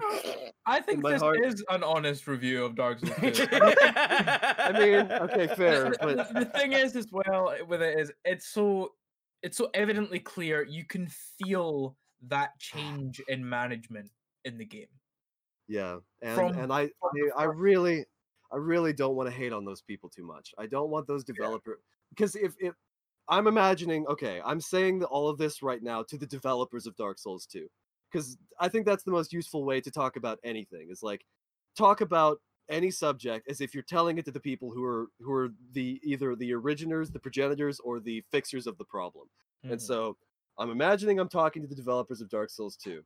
I don't want to just be mad at them, but I, and I want to give them a lot of credit for what they did. But I, I also want them to understand that, and and, and they probably do, uh, that that what they did was, I think they had so much respect for Miyazaki, and they had so much. uh, They desired so much to do something ambitious in the same vein that Miyazaki did that they tried too hard to do what he did. And I think that Dark Souls 2 really couldn't it could have just not even existed in the same universe. They could have Mm. made their entirely own game with their entirely own narrative with no connection at all to the first game. I mean, who's to say that it needed to be anyways? But it's Mhm. like they decided that they wanted they they wanted to live up to Miyazaki's vision and they failed miserably. And I don't think that even if having one of them directing it, it would have not failed because they just Mm. they just didn't understand what made Dark Souls fun. They knew that that uh, the the dying, the the whole prepare to die, all of that. They knew that that was a big meme, and so they they they assumed that that was a huge part of the experience. And so what they did with Dark Souls 2, and again, I want to give a huge shout out to Matthewmatosis uh, Dark Souls 2 critique. It's one of the best videos you can watch on, on Dark Souls 2 uh, and understanding why it's not as good as the other games. Um, that he he he he shoot, I lost my train of thought. Shoot. Uh, what was I talking about? I was talking about um criticism of dark souls 2 criticism of Dark Souls 2. Oh yeah, yeah. So so what they what they didn't understand about Dark Souls is that Dark Souls is a game that mechanically is about being challenging. And they took that and they thought that it was supposed to be a game about being difficult. And that resulted in Dark Souls 2 being much more difficult than the other games. Some for for genuine reasons and some for kind of bullshit reasons, like the aforementioned hitboxes that are absolutely atrocious in Dark Souls 2. Your your body is like two times as fat as it's as it should be, and enemy attacks like reach way farther than they should be able to. Uh, I I can't count how many times in Dark Souls 2 I got shot with an arrow, and I was like, hmm, I wonder why this arrow is floating next to my hip. It, it's it's it's ridiculous and um and it, it was very poorly designed and uh i think that the main reason why dark souls 2 was poorly designed was that focus on difficulty over uh, ch- uh, uh over a genuinely meaningful challenging experience and you can feel that not only in the design but in everything that they did around the game. Like for example the achievement that you get for dying called this is dark souls. It's like they're spelling it out for you right there. It's like that's what they think dark souls is is dying. It's like no. And they also if you might remember um oh before i talk about that there's a uh, there's a, a statue in the middle of majula that tells you how many people have died worldwide. It's like there's no there's no narrative or ludonarrative reason for that to exist. It's kind of jarring actually. And also, they decided to put up a website that told you which bosses people died to the most. It's like it was so so so clear that the design philosophy for Dark Souls 2 was let's make a really really difficult game because that's probably what people like and then we can we can we can be lazy in in, in other areas that's again t- a terrible and resentful and bitter way of putting it but Mm. I think that's what happened they were lazy in everything except trying to make the game difficult and they sure made the game difficult but it was not in a good way in a lot of cases if they did make a mechanically fun game they did not make necessarily the best pve experience though You know, one of the comparisons that I want to make, because is there anything else you want to say about Dark Souls 2? Because this is going to transition to 3. Um, yeah, so that's the problem is that like there's a lot that I could say about Dark Souls 2. Um, but I think that um so much of what Dark Souls 2 does wrong is very petty. It's it's sort of a it's sort of a mountain of of petty flaws. And to go into it, we we kind of just have to like spend forever going through every single area and every single thing and and demonstrating why it was a bad idea. Dark Souls 2 is a story of a video game that didn't necessarily fail in its core concept. It failed in every tiny decision that was made. Mm. So it's it's it's it's difficult. You know, I, I really could go on forever about it, but so I I would say we should we should sum up why it failed. And I I think you could you could you could say that it, it, it failed because of its its lack of uh of understanding of the the original series, but I think that its lack of vision was something that existed from the beginning because of its its multiple directors, uh, its its over ambition, its focus on trying to live up to Miyazaki's vision rather than to create something of their own accord. Basically, the reason it failed was because Miyazaki didn't make it, and the reason why Miyazaki not making it failed is because Miyazaki was is one of the most revolutionary minds in gaming. Man, it's like try making a, a sequel to to to the Mona Lisa. I mean, maybe that's a bad. Maybe that's. I I don't know necessarily if the Mona Lisa is particularly revolutionary, but let's say uh, try making a sequel to Van Gogh. Mm. It's like how are you supposed to do that? It's it's the expression of one person's experience with life. So much of Dark Souls was built off of Miyazaki's childhood. It's like having Miyazaki as a consultant for Dark Souls 2 was the first thing that made it that made sure that Dark Souls 2 was going to be a disappointing experience for Souls fans Hmm. because you Mm. can't experience Dark Souls as anything other than Miyazaki's vision. So it, it being not Miyazaki's vision ruined the experience, and it was going to no matter how good of a game that they made. And I think that I think that it was a disaster from the beginning, and that they never should have uh, decided to make Dark Souls 2 um, when uh, when when Miyazaki wasn't on board for it. But Mhm. all things considered, I think they made a fun game. They made a game that is worth playing. Um, I'm not sure if it's. We can talk about it when we get to the do we recommend it or not. But Yeah. um, they made a good game, and I think that's laudable. And I think that it, it does show a lot of talent on the the the part of the the developers who did put that game together because my god they salvaged that game my god they salvaged it and the fact that it was in a playable state at all is impressive but the fact that it's a good game that is actually fun to play is even more impressive so Mm. I, I have to give credit where credit is due um, good for them uh, i wish that it had been a miyazaki game instead because that would have fixed it Mhm. Uh, I feel like uh, th- this is a comparison I've made before, and it's a comparison that I'll make again, I'm sure. But this is episode three of Retroactivity. In episode one, we talked about Halo. In episode two, Mhm. we talked about Metroid. With Halo, we had Halo 5 that was the cause of some rage. Mm. And we determined that Halo 5, at its core, is not a bad game. It's a very serviceable game with some good ideas as far as gameplay is concerned. It's just a dog shit Halo game. Yes. And with Metroid, we had the same exact experience with Other M. It's actually a solid game. It's it's Yeah. fun to play. It's just a dog shit Metroid game. And I Yep. think that's what we have here yet again. We have a game that is good. It is fun to play, but it is shit at being a Dark Souls game. It really is, it, it- and that's what makes it like so. It's so funny too because it really is a good and fun game to play. But all that I have for it in my heart is just piss and vinegar. Is Yeah. and it, it's even it's even the game that I spent the most time playing PvP on. I had by far the most fun playing PvP with Dark Souls 2. And I, I've had just about as much hours in it as I had at least in the original Prepare to Die edition of, of Dark Souls. But I just can't get over how oh, we didn't even mention the Bell Gargoyles. I mean, you. Oh God, yeah, no, uh, you. We can't. We cannot talk about it because every single decision is so stupid. it just deserves its own time to talk about. You know. Mm. so with that in mind, essential, recommended, optional, or no. If you played Dark Souls One, and you enjoyed Dark Souls One, and you want to play Dark Souls Three as well, essential. If you. Ooh. yes. Wow.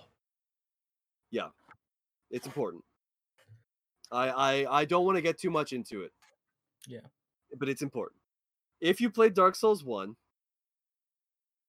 and you want more souls, but you don't necessarily care too much to play the not as good Souls game, optional. If you have never played Dark Souls before and you want to experience the whole series, recommended. Um, Interesting. I cannot not recommend Dark Souls 2 because here's the thing. Dark Souls is a game about uh meaning fundamentally, I think. And I myself am a- an appreciator of the meaning in suffering and the meaning in the negative aspects of life. The fact of the matter is, suffering being the endemic uh, uh, fundamental truth of reality means that the most meaningful things in the world are negative. And I think that it's just as important to seek out negative experiences that are meaningful as it is to seek out positive experiences that are meaningful. And I think we do that with art because that's what we do when, you know, nobody likes to be sad, but everybody likes to listen to sad music. What's up with that? Well, mm. we get to experience these emotions that are so meaningful to us in a, in a context that doesn't actually endanger us. And that's beautiful. And that's why the art that makes us sad is oftentimes more meaningful to us than the art that gives us hope. Um, and so I would say I would recommend Dark Souls 2 in in the in the sense that it's an important game to play if you want to appreciate the Souls series so that you can appreciate how not to make the Souls experience and what isn't good about it. hmm That's what that's what I would say. It, I I could probably phrase it better, but you get my point. Yeah. What about you, Yeah. Ben? I think, bearing in mind that I have I have not played two is the game in the entire series that I have the least experience with, and I haven't even had my own hands on. And I think from everything I've heard about the game, I would, I can only. It's tough. It sits very, very much on the the fence of optional and recommended. That's where I'm I at. feel Yeah. like yeah, it, I feel like it depends what you want from the series. If Yes. I very much agree. It depends what you want from the series. If you want the entire experience, I'd say recommended. I think if you're looking to play the games because you want to play the Souls games and you like Souls like games in the way they play, but you're not eh, too interested in diving deep headfirst into everything, then optional. Yeah. I feel the same way. Uh, if if you want a Souls game, optional. If you just want a fun game, recommended. Yeah. That's where I'd say. That's fine, man. Yeah. I I I I lend a lot of um importance to the negative experiences of Mm. life. And so I think that Dark Souls 2 for any uh, for anyone who wants to call themselves an appreciator of the Souls series will be essential. Mm, That's that's my only reasoning for interesting. It for was it. very interesting. So Dark Souls 3. Dark Souls 3. Wow, Dark Souls 3, man. Here's my first question. Was it the game that people wanted after Dark Souls 2? Yes and no. Because there is a lot of people that wanted a lot of different things out of the Souls series. And there is absolutely, let me tell you something. There is a large group of people in the world, as much as we want to believe that there isn't, who their favorite game is Dark Souls 2 and their least favorite game is Dark Souls 3. And let me tell you, I understand those people. I really do.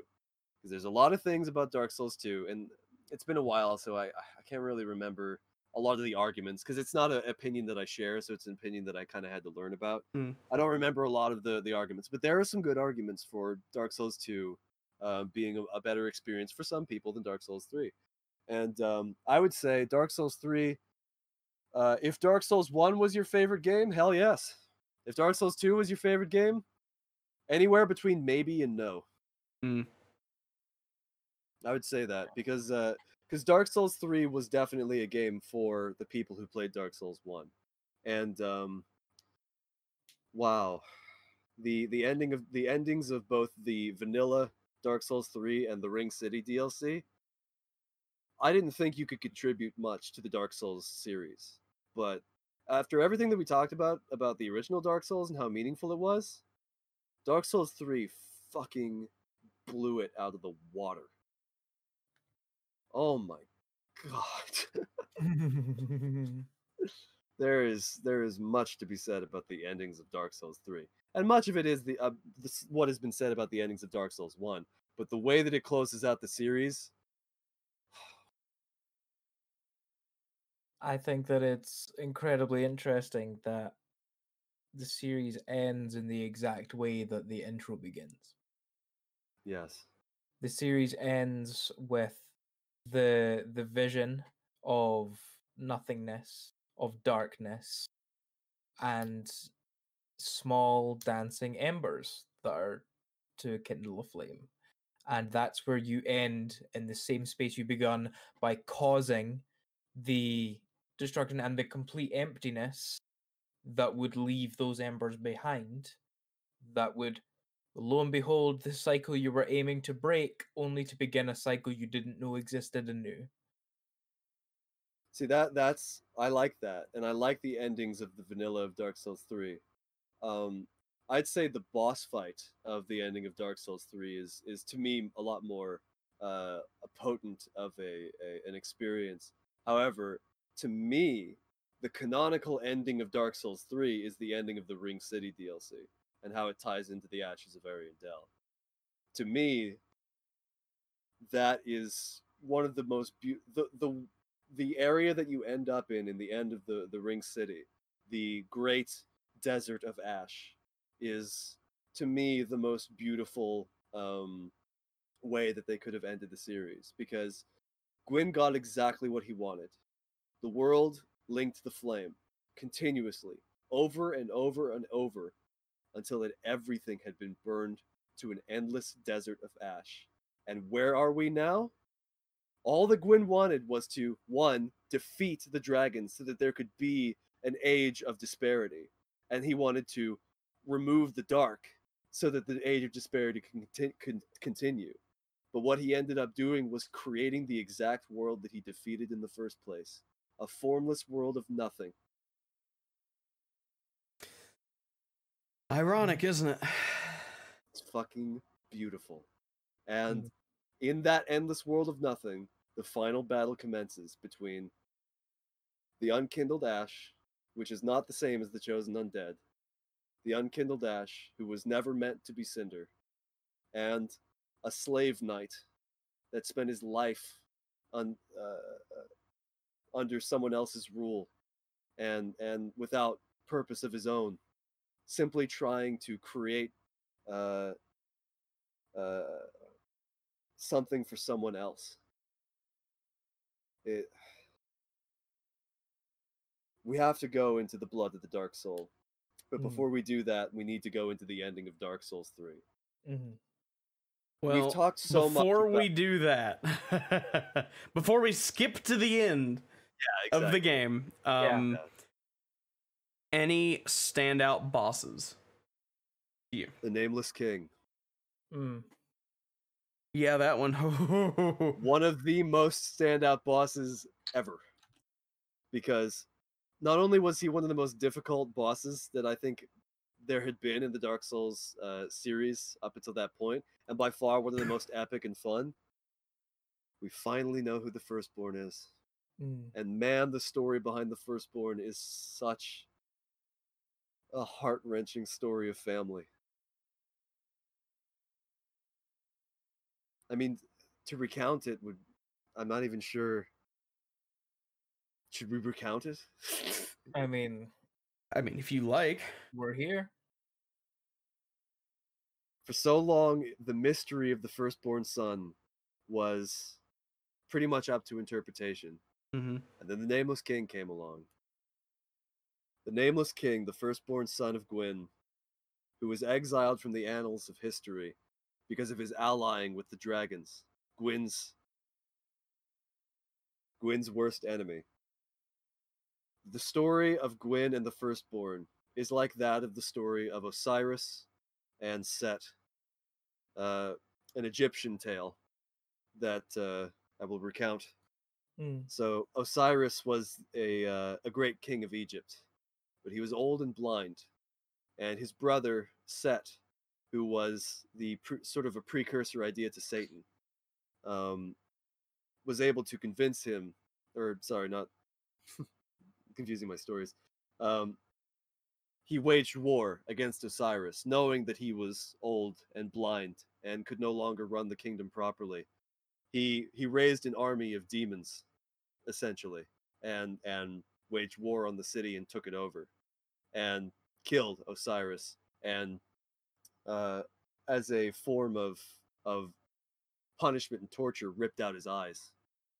And the son of osiris had to save the kingdom um and uh he went to war with Seth and was able to to win and the and after he won he visited his father's spirit and what he could have done was he could have revived his father's spirit and let him run the kingdom once again but he understood that it was the blindness of osiris that uh, that caused um, the kingdom to fall in ruin and he knew that he himself i can't remember uh, what his name was i'm sorry i can't remember but uh, he knew that he himself had had some wisdom to save the kingdom because he obviously had saved the kingdom but he still needed the wisdom of old and that needed to not be forgotten. And so what he did instead was he ripped out one of his own eyes and gave it to osiris. And then he and osiris went and ruled the kingdom together both with the eye of of of youth and the eye of wisdom. The the story being about the natural tendency of order structures to fall apart and the necessity of new chaos the the potential of youth even to constantly update that structure and rebuild it into something greater and new and the consequences of what happens when you allow an old structure to to to to to not update itself and to be to to to Fester. dilapidation. Yeah, Yeah. exactly. And the story of Gwyn and the firstborn is the opposite story. It's the story of a son that tried to save his kingdom but failed and had to watch it fall and burn. And he we know that he literally watched it because when you go to Archdragon Peak, you can see Anor Londo. When Nameless King was exiled with his Storm Drake, he set up camp somewhere that was where he could still see Anor Londo so that he could keep watch on the kingdom and his father. And he got to watch as the entire kingdom fell to ruin as he tried desperately to reintroduce the old wisdom of the old world that that Gwyn had torn to to to to ruin. Um and, and tried to to to to make him realize that and for that he was he was exiled and um and and estranged from his family and estranged from history. And probably one of the only men close close to Gwyn that could have uh, uh, fixed the events of that led to Dark Souls was uh, was left alone on Archdragon Peak with his only battle compatriot, and eventually the Warriors of Sunlight that he uh, that he championed um, came back to him in the end, because you can find Ornstein's armor and his spear in Archdragon Peak, and Ornstein was the, the the captain of the first Knights of Gwyn, who were under the the Lord of Sunlight, or, or sorry, who were part of the Warriors of Sunlight, whose captain was the Nameless King, and in the end, with Ornstein having no purpose in life, he went to the only person to which he ever found purpose with, which was the Nameless King. And there is also probably some this isn't too story related, but there's also a probably a relation between Sen's fortress and the Nameless King. It's possible that the Nameless King could be named Sen, because Sen's fortress is a fortress that is that is full of uh, half man, half serpents that is connected directly to Anor Londo and is actually the place where you are taken to Anor Londo. Um, and Archdragon Peak is a a land of half man, half serpents uh, that is owned by the firstborn. So It's Hmm. also incredibly interesting to me the the story the the story parallel between Osiris and his son and the uh the inevitable comparisons that you can make with Dark Souls 3 and the well the the god the words the their titles escaping me the ones who watch over the bonfires the Um, Lords of Cinder, um no the the the woman the- Firekeepers. The Fire yes, Watchers. there we oh. go. The firekeepers who have their eyes torn from them, and Yes. a big part of Dark Souls Three is when you find those eyes and deciding whether you're going to give those eyes to the firekeeper or not.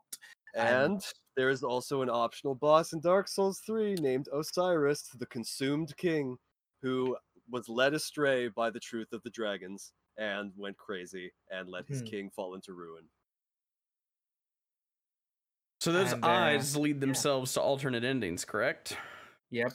Yep. Well, yeah. So you you make the decision. Basically, the eyes are what give the firekeeper the vision of the coming of the next The Age of Dark. Yeah. the age of darkness and you have the option of giving those eyes to the firekeeper or not giving those eyes to the firekeeper Yeah, and that's the that's the story of of Osiris is the s- Mm. the story of willful blindness because Mm. Osiris could have updated his society, but he he allowed himself to be blind, and that's what the firekeepers that's what happened to the firekeepers in Dark Souls three is that they decided that there's there like the truth of the coming age of dark is is too potent, and we the only way for us to keep to keep this uh, tradition alive is to become willfully blind which in the Dark Souls 3 universe was to literally cut out the eyes of the fire keepers, who were the sole uh, connection to the linking of the flame. which is also interesting because once you have made decisions about that um and you all the the thrones are filled again by the lords of cinder the illusion falls.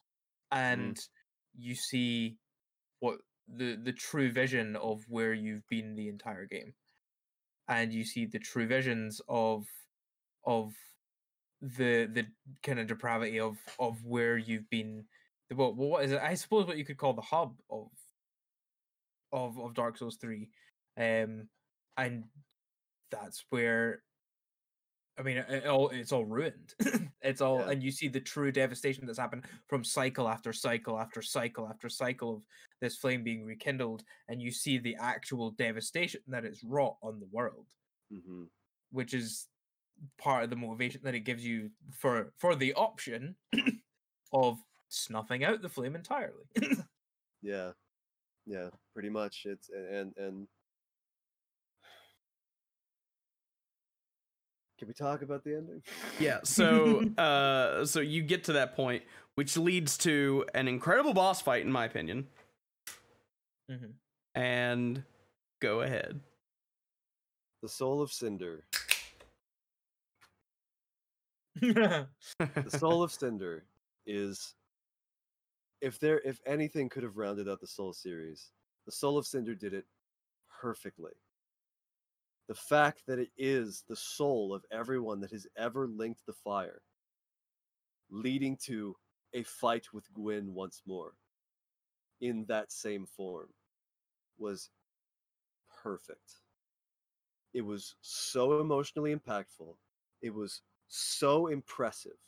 And the moment, and I know you guys know, Mhm. the moment that that music fucking Mm. kicked in Mm. and you saw that move set, Mhm. every time I, I there it goes, I'm crying. I said I might cry. Because what was so emotional about that the the fight with Gwyn was just the fact that you were putting down this icon of perseverance somebody that had had in the face of absolute meaninglessness and horror and terror and suffering sacrificed himself and continued to dedicate himself to what he believed in which is one of the most laudable things you can you can think of. Somebody who's dedicated to their morals. Nothing's more heart-wrenching than somebody like that you know having ha- having what they do fail. But to know that Gwyn is still in there and still fighting for this knowing everything that's happened it doesn't make you hate him it makes you feel so sorry that what he did didn't work out Mm. it's fucking beautiful Mhm. and you know as much as that ending is beautiful i would say that the ending of the the the ring city dlc and how it ties into the ashes of ariandel is by far the most beautiful thing about all of dark souls because if you remember this is a story about meaning Mm. Now in the end you have slave knight gale and we could go into slave knight gale's lore but his Hmm. lore his lore isn't that important what is important is his niece who is Mhm. attempting to paint a world um, for uh, uh, a cold dark and gentle place for people to, to escape into now the paintings in dark souls 3 in, in the, the ashes of ariandel are very very important and i think they they they were super important in the painted world of ariamis too um, I'd have to I'd have to go back and and and re up on all of my my feelings about this to to go into it into more depth, but Mm. I can go into it very simply. The paintings in Dark Souls are like anything else, representational and imagistic. They're art. When Ariamis painted the original painted world, what did he paint it for? He painted it for the outcasts of the world to escape into. What do you think that's a metaphor for? And so, when you're playing the Dark Souls 3 in the Ashes of Ariandel, Slave Knight Gale, who is one of the only people that still has purpose at the end of all the world, is trying to find the proper pigment to Mm. paint the world that his niece is trying to paint. The, what is the world that she's trying to paint? A cold, dark, and gentle place. so a place of refuge for the the the lost and the um the, the oh what was the word I used the um the uh, the left out I can't remember what what word I was using Outcast. um the outcasts yeah and what does he use as the pigment Mm. of the dark uh, as the pigment of the painting but the soul of humanity the core of what makes us human. The dark soul. he eats the the pygmies in a in a particularly brutal fashion because he digests them to turn them into blood so that the blood can can be can manifest a physical paint for the the pigmenting of the the the painting that his niece is going to make. And that painting is dark souls and the little girl is hidetaka miyazaki Mhm. and it's it's fantastic and and and just a side note that that entire side story by the way with with gale is like really heart-wrenching as well and is a Yes. very emotional story and is like another fantastic um there like kind of story of dedication and it's really god it's sad um Yeah. th- of this this endless hunt for this this pigment and the realize and, and the realization of the pygmy's blood having run dry and the consuming and the driven to madness it's just it's such a powerful story as well. And there's that line as well from the niece of I wonder when Uncle Gale will come home as Ah, well after you've just slaughtered him to get her the pigment and she doesn't and you've brought her what unbeknownst to her is her uncle's blood as the pigment and it's. I'll tell you, man, like Dark Souls 3's ending in the DLCs. I think it I think it really did answer the question that both Demons and Dark Souls was trying to answer, which is how do you live in a world that from an objective point of view is so bereft of meaning and and so encouraging of nihilism and cynicism. And the answer is the answer that the theologians of ancient uh, of ancient humans figured out. They they found it in in religion. They found it in stories, in narratives, in the the the understanding of of the human animal as something that existed in this supernatural um uh, uh what's the right way to put it? Metaphysical universe but obviously we didn't have those those ways of expressing it. We didn't have the psychoanalysts we didn't have the scientific method we didn't have any of these ways of really contending with what it meant to be human and so we had to do it through stories. And we did it with the stories of gods and men that that that were that went through incredible uh, uh, tales of, of hardship and and triumph and we used that to in in a, in a human species that post evolution was completely uncivilized and still uh, uh, contending with its own animalistic nature we used those stories to civilize ourselves. And we owe everything that we have now to the fact that human beings were able to communicate with one another in in story narrative ways to help us understand what it is that we are and what it is that we're supposed to be doing. It's stories that give us our meaning in life because and, and that's that's why art is such an important thing. It's the only thing that we have that when our own lives are confusing or meaningless we can fall into an art. And that art will express things to us that maybe we knew but we didn't even know we know or or maybe we never knew to begin with and maybe might even be the answer to exactly what's ailing us. And what makes dark souls such an enriching experience is that its meaning is the fundamental meaning of life. And it gives something to everybody and and it's it's a game beyond taste or at least it's a story beyond taste. And and, and I think Dark Souls 3's ending really, really brought home that very hopeful and wholesome message of, I mean, what we've been experiencing the entire time. Art is the way that we orient ourselves. It's how we express the things that we feel, the the subjective experience that we can't really articulate all the time in in, in objective words it's it's di- very difficult for for science to speak the language of god and this is sort of the through line that that i think dark souls really can can can really give people nowadays because i think i i'm a big believer in the idea of the death of god. When friedrich nietzsche announced hmm. that the the church had had basically died in in in his own way be as a result of the scientific enlightenment because now that human beings could could figure out the world in an, in an objective rationalist way that was so reliable we lost our connection with something that was very very ingrained in our cultures and societies ever since then. And since that happened the the church as an institution has fallen into fundamentalism and has fallen from grace as a as something that held communities together.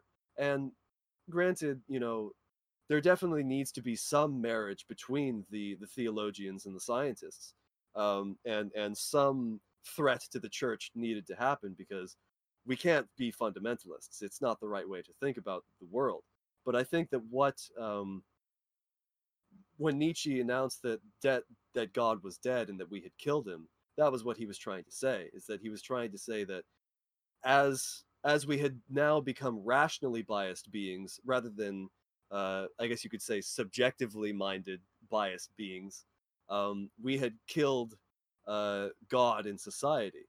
And the relationship that we have with the very concept of God, it's it's one that's ex- intensely personal. It's one that's spiritual, and that none of these things have to have any foot in objective reality.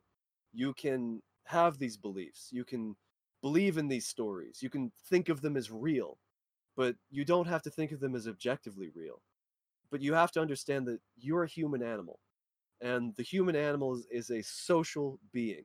It's one of our most fundamental uh, uh, design is that we rely on each other, and the way that we perceive the world, meaning meaning wise, is by perceiving it as a story of people interacting with each other.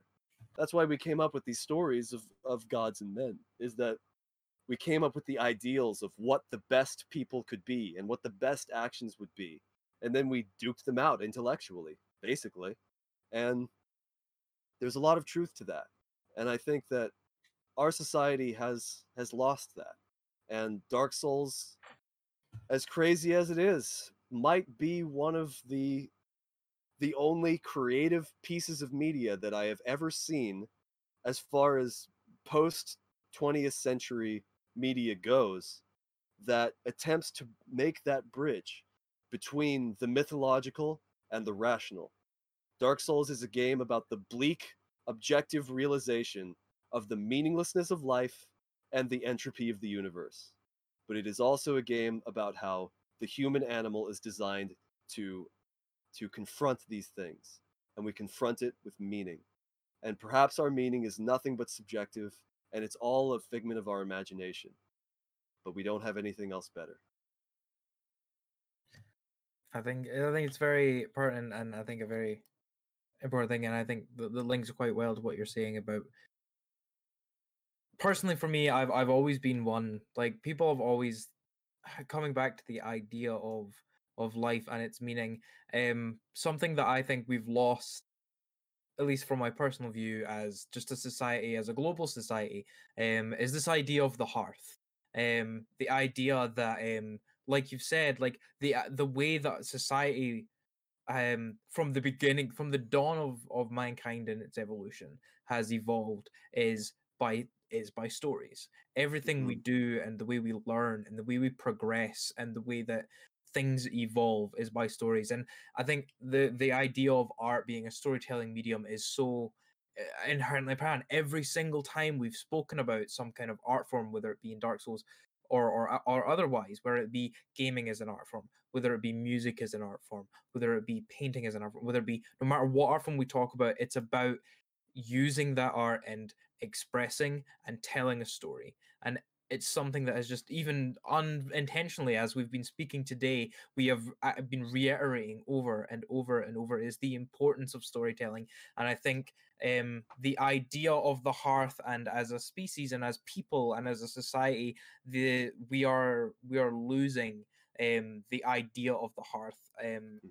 just as a as a fundamental idea as a as a core value of what we value as society and it's and uh, there's there's lots of things that contribute to that and it's it's a debate for another day but it's a very a very telling thing and i think to perhaps even just to drive the metaphor home a little bit i love the the imagery that that dark souls has used not only in the way that it tells its story but the idea of society losing it losing the hearth and try and dark souls being a bridge to reclaim the idea of sharing stories and bringing that together and what's the most iconic imagery that you can think of when you think of dark souls is a bonfire Yep. which is the most traditional and core human way of how we would tell stories and how we would share experiences with each other was round the creation that we had made of fire and we would gather and we would share stories and we would grow as people. And i think that that's it's another fantastic testament to the structure and the and the sheer the the genius that Miyazaki has put into the story of of of not even not even just Dark Souls, but the the series as a whole, and the the thought and the love and the the intention behind everything that is done in this series. Um, and it, it only serves to highlight the highs of the series and the lows of things like two, like Dark Souls two, and the the the things that were missing from that, and the things that were great in this, and it just it just drives home um, the message so much clearer, um, and it makes you realize as well that um, with that imagery, um, and with and with realizing that and seeing how connected everything is, um, the thought and love that has gone into Dark Souls as a series, um, Mhm. and it it changes in my opinion at least the the learning that i have done about the series over the kind of short period of time that i've and the experience i've had with the series as a whole um it really changes my perspective on how you look at uh, I mean, a perspective I already kind of had, but was more driven home by this of um, gaming as an art form and gaming as um, a storytelling device and a way to change not even yourself, but the people around you as well. I think for me, I've always said, um, and something I've always held quite close to me is the idea that for me in life, the idea is people ask you what you want to do with your life and what you want from your life. And I was like, and I've always said that at the end of my life, if I could go grow old and I could end my life saying that I had stories that I could share with my family, I want to be able to have stories to tell people. I want to have experiences and emotions and people I've met and things that I've done that I would be able to gladly sit down and tell the people I love, whether that be a happy story, a sad story, an, an anger filled story, no matter what the nature of the story is, for stories to pass on to those that come after because that is how fundamentally as a society we grow and we change and we become better whether that be from learning from mistakes and learning from the things that are wrong or whether it be finding out what is great and what you've enjoyed and what you've loved and sharing and it helps shape what is to come after you and i think that maybe not a responsibility but i think uh, we we share uh, even uh, an, an an animalistic urge to be able to um, progress. And I think that stories are at the heart of how, as a society and as a people, we progress. And Dark. Souls is a perfect embodiment of that. the human animal uh, cannot exist outside of a social network. It Mm. is in not only our our uh, endeavor to develop ourselves that we find meaning, but the endeavor to develop ourselves gives us meaning because it makes us a stronger node in our network. Mhm. And if if you are doing nothing but progressing in certain talents or skills in your life, but never applying them to anything that can help anyone but yourself, you'll not find meaning in them. You are a part of the world. And every time that you sit at a bonfire in Dark Souls, it doesn't matter that your experience is different than everybody else's. You still see every other player that's playing in the world.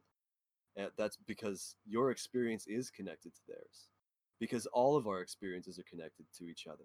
Everything that you do in your life is connected to every single other human being that will ever live. That's that's a fundamental truth. Because you can you can imagine it like this. You're one person away from about let's say a thousand. So let's say there's a thousand people you'll directly influence in your life. If you're one person away from a thousand, and they're one person away from a thousand, that puts you one person away. That puts you two people away from a million, and three people away from a billion. It's not hard to do the math to understand how important every decision that you make actually is. And once you understand that, and how much that you can actually contribute to other people, you understand your value, and life doesn't feel so meaningless. Well, that was a conversation. I mean, look, we, we talked so much about like Dark Souls fundamentally that there is all that there is at the end of the day is the core fundamentals of it, which is just an endless uh, uh, treasure trove of, of meaningful uh, thoughts and ideas. Because Miyazaki, man, that guy just. I mean, we got to give it up to Miyazaki. The guy is I the guy is an absolute genius. Man, he's I can't I can't believe what he did to this to for all of us. I mean, for everyone. Mm. He gave us such a wonderful gift and and something that I think that I think that is very ahead of its time in that if it were released in a different uh in, in a different hmm. I'll put it this way. I think in in the future people are going to be looking back on Dark Souls and thinking, "Wow, society is just like this now. it could have been like this back then, Mhm. but people just didn't know enough about it yet." I think it's one of those things. I think it's one of those transformative pieces of media that is is going to continue to inspire people forever and is going to absolutely change the course of not just its own media and industry but society. I think video games are beginning to enter the realm of high art and and Dark Souls is one of the great works that is going to be lauded for the rest of history. Yeah. Can't argue that. It's a great series, and Yep. and it even created like its own genre, and it has its I wouldn't really call them spin-offs, but similar titles. Which is Yep. uh which is something we'll talk about another day. It's- Speaking of talking about stuff another day. Woo! Yeah, it's Oh, what has it been? It's Five been hours? five, Five hours. Yeah, it's yeah, no, I told you, man. This is what was gonna happen. And But- and trust me, like if we if we actually wanted to get into Dark Souls, if we really wanted to get into Dark Souls, we'd be here for a real long time. Mhm. yeah. Woo. Uh, but yeah, for uh, for this, uh, we will. Uh, I, I would I also before you close it out, I would like to apologize to everybody because we didn't actually get to talk too much about Dark Souls two or three. Yep. Um, and the only reason being is probably just that we've gone on for too long. And uh, w- I, am pretty tired. I'm sure these guys are pretty tired. So Can't It's wait just to go something- work in three and a McDonald's closes in 45 minutes, so just saying. of course, of course, that's what Jacob's worried about. yeah, this Uh, has been this has been wonderful. This has been yeah, a very wonderful fantastic. retrospective on the Soul series. yeah. And I think that I think that we have talked about something here that I don't think a lot of people talk about in a public space. And so as far as like contributing to the community of Dark Souls, I think this podcast has actually done a lot because most people talk about the lore of Dark Souls and they talk about the mechanics of Dark Souls. Not a lot of people talk about what Dark Souls is about. And it's a very difficult subject to get into because it's so serious and so deep. But I think we've been able to articulate it here Yeah. and that's important. I think I we've agree. done something very good. I can't wait for this to take six hours to render. it's and gonna then be, get 40 Yeah. on YouTube. gonna be great. Yeah. Mm. But uh, but yeah, we before we close it out, we do of course have to give Dark Souls three the typical rating of essential, recommended, optional, or no. And I'm pretty sure I know what Charles is gonna say. So go ahead and say it. Uh, yeah, you can skip it. I, I'm kidding, Daddy. Please. Please, no. Yeah, it's essential, mean, man, for yeah, sure. I mean, for human course, beings. It's, yeah, it's essential. Yeah. Dark Souls is a essential uh, uh, uh, video game if you have hands and are human. if you Yeah. have hands. You heard it here first.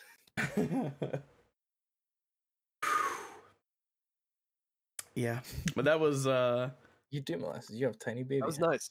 It was very nice. That was that was fantastic. Well, I'm going to uh, quickly go to uh, McDonald's, uh, assuming that they're still open and that the internet didn't lie to me, uh, and get some food. And uh, yeah, yeah, I'm cool. gonna go have an existential crisis for half an hour.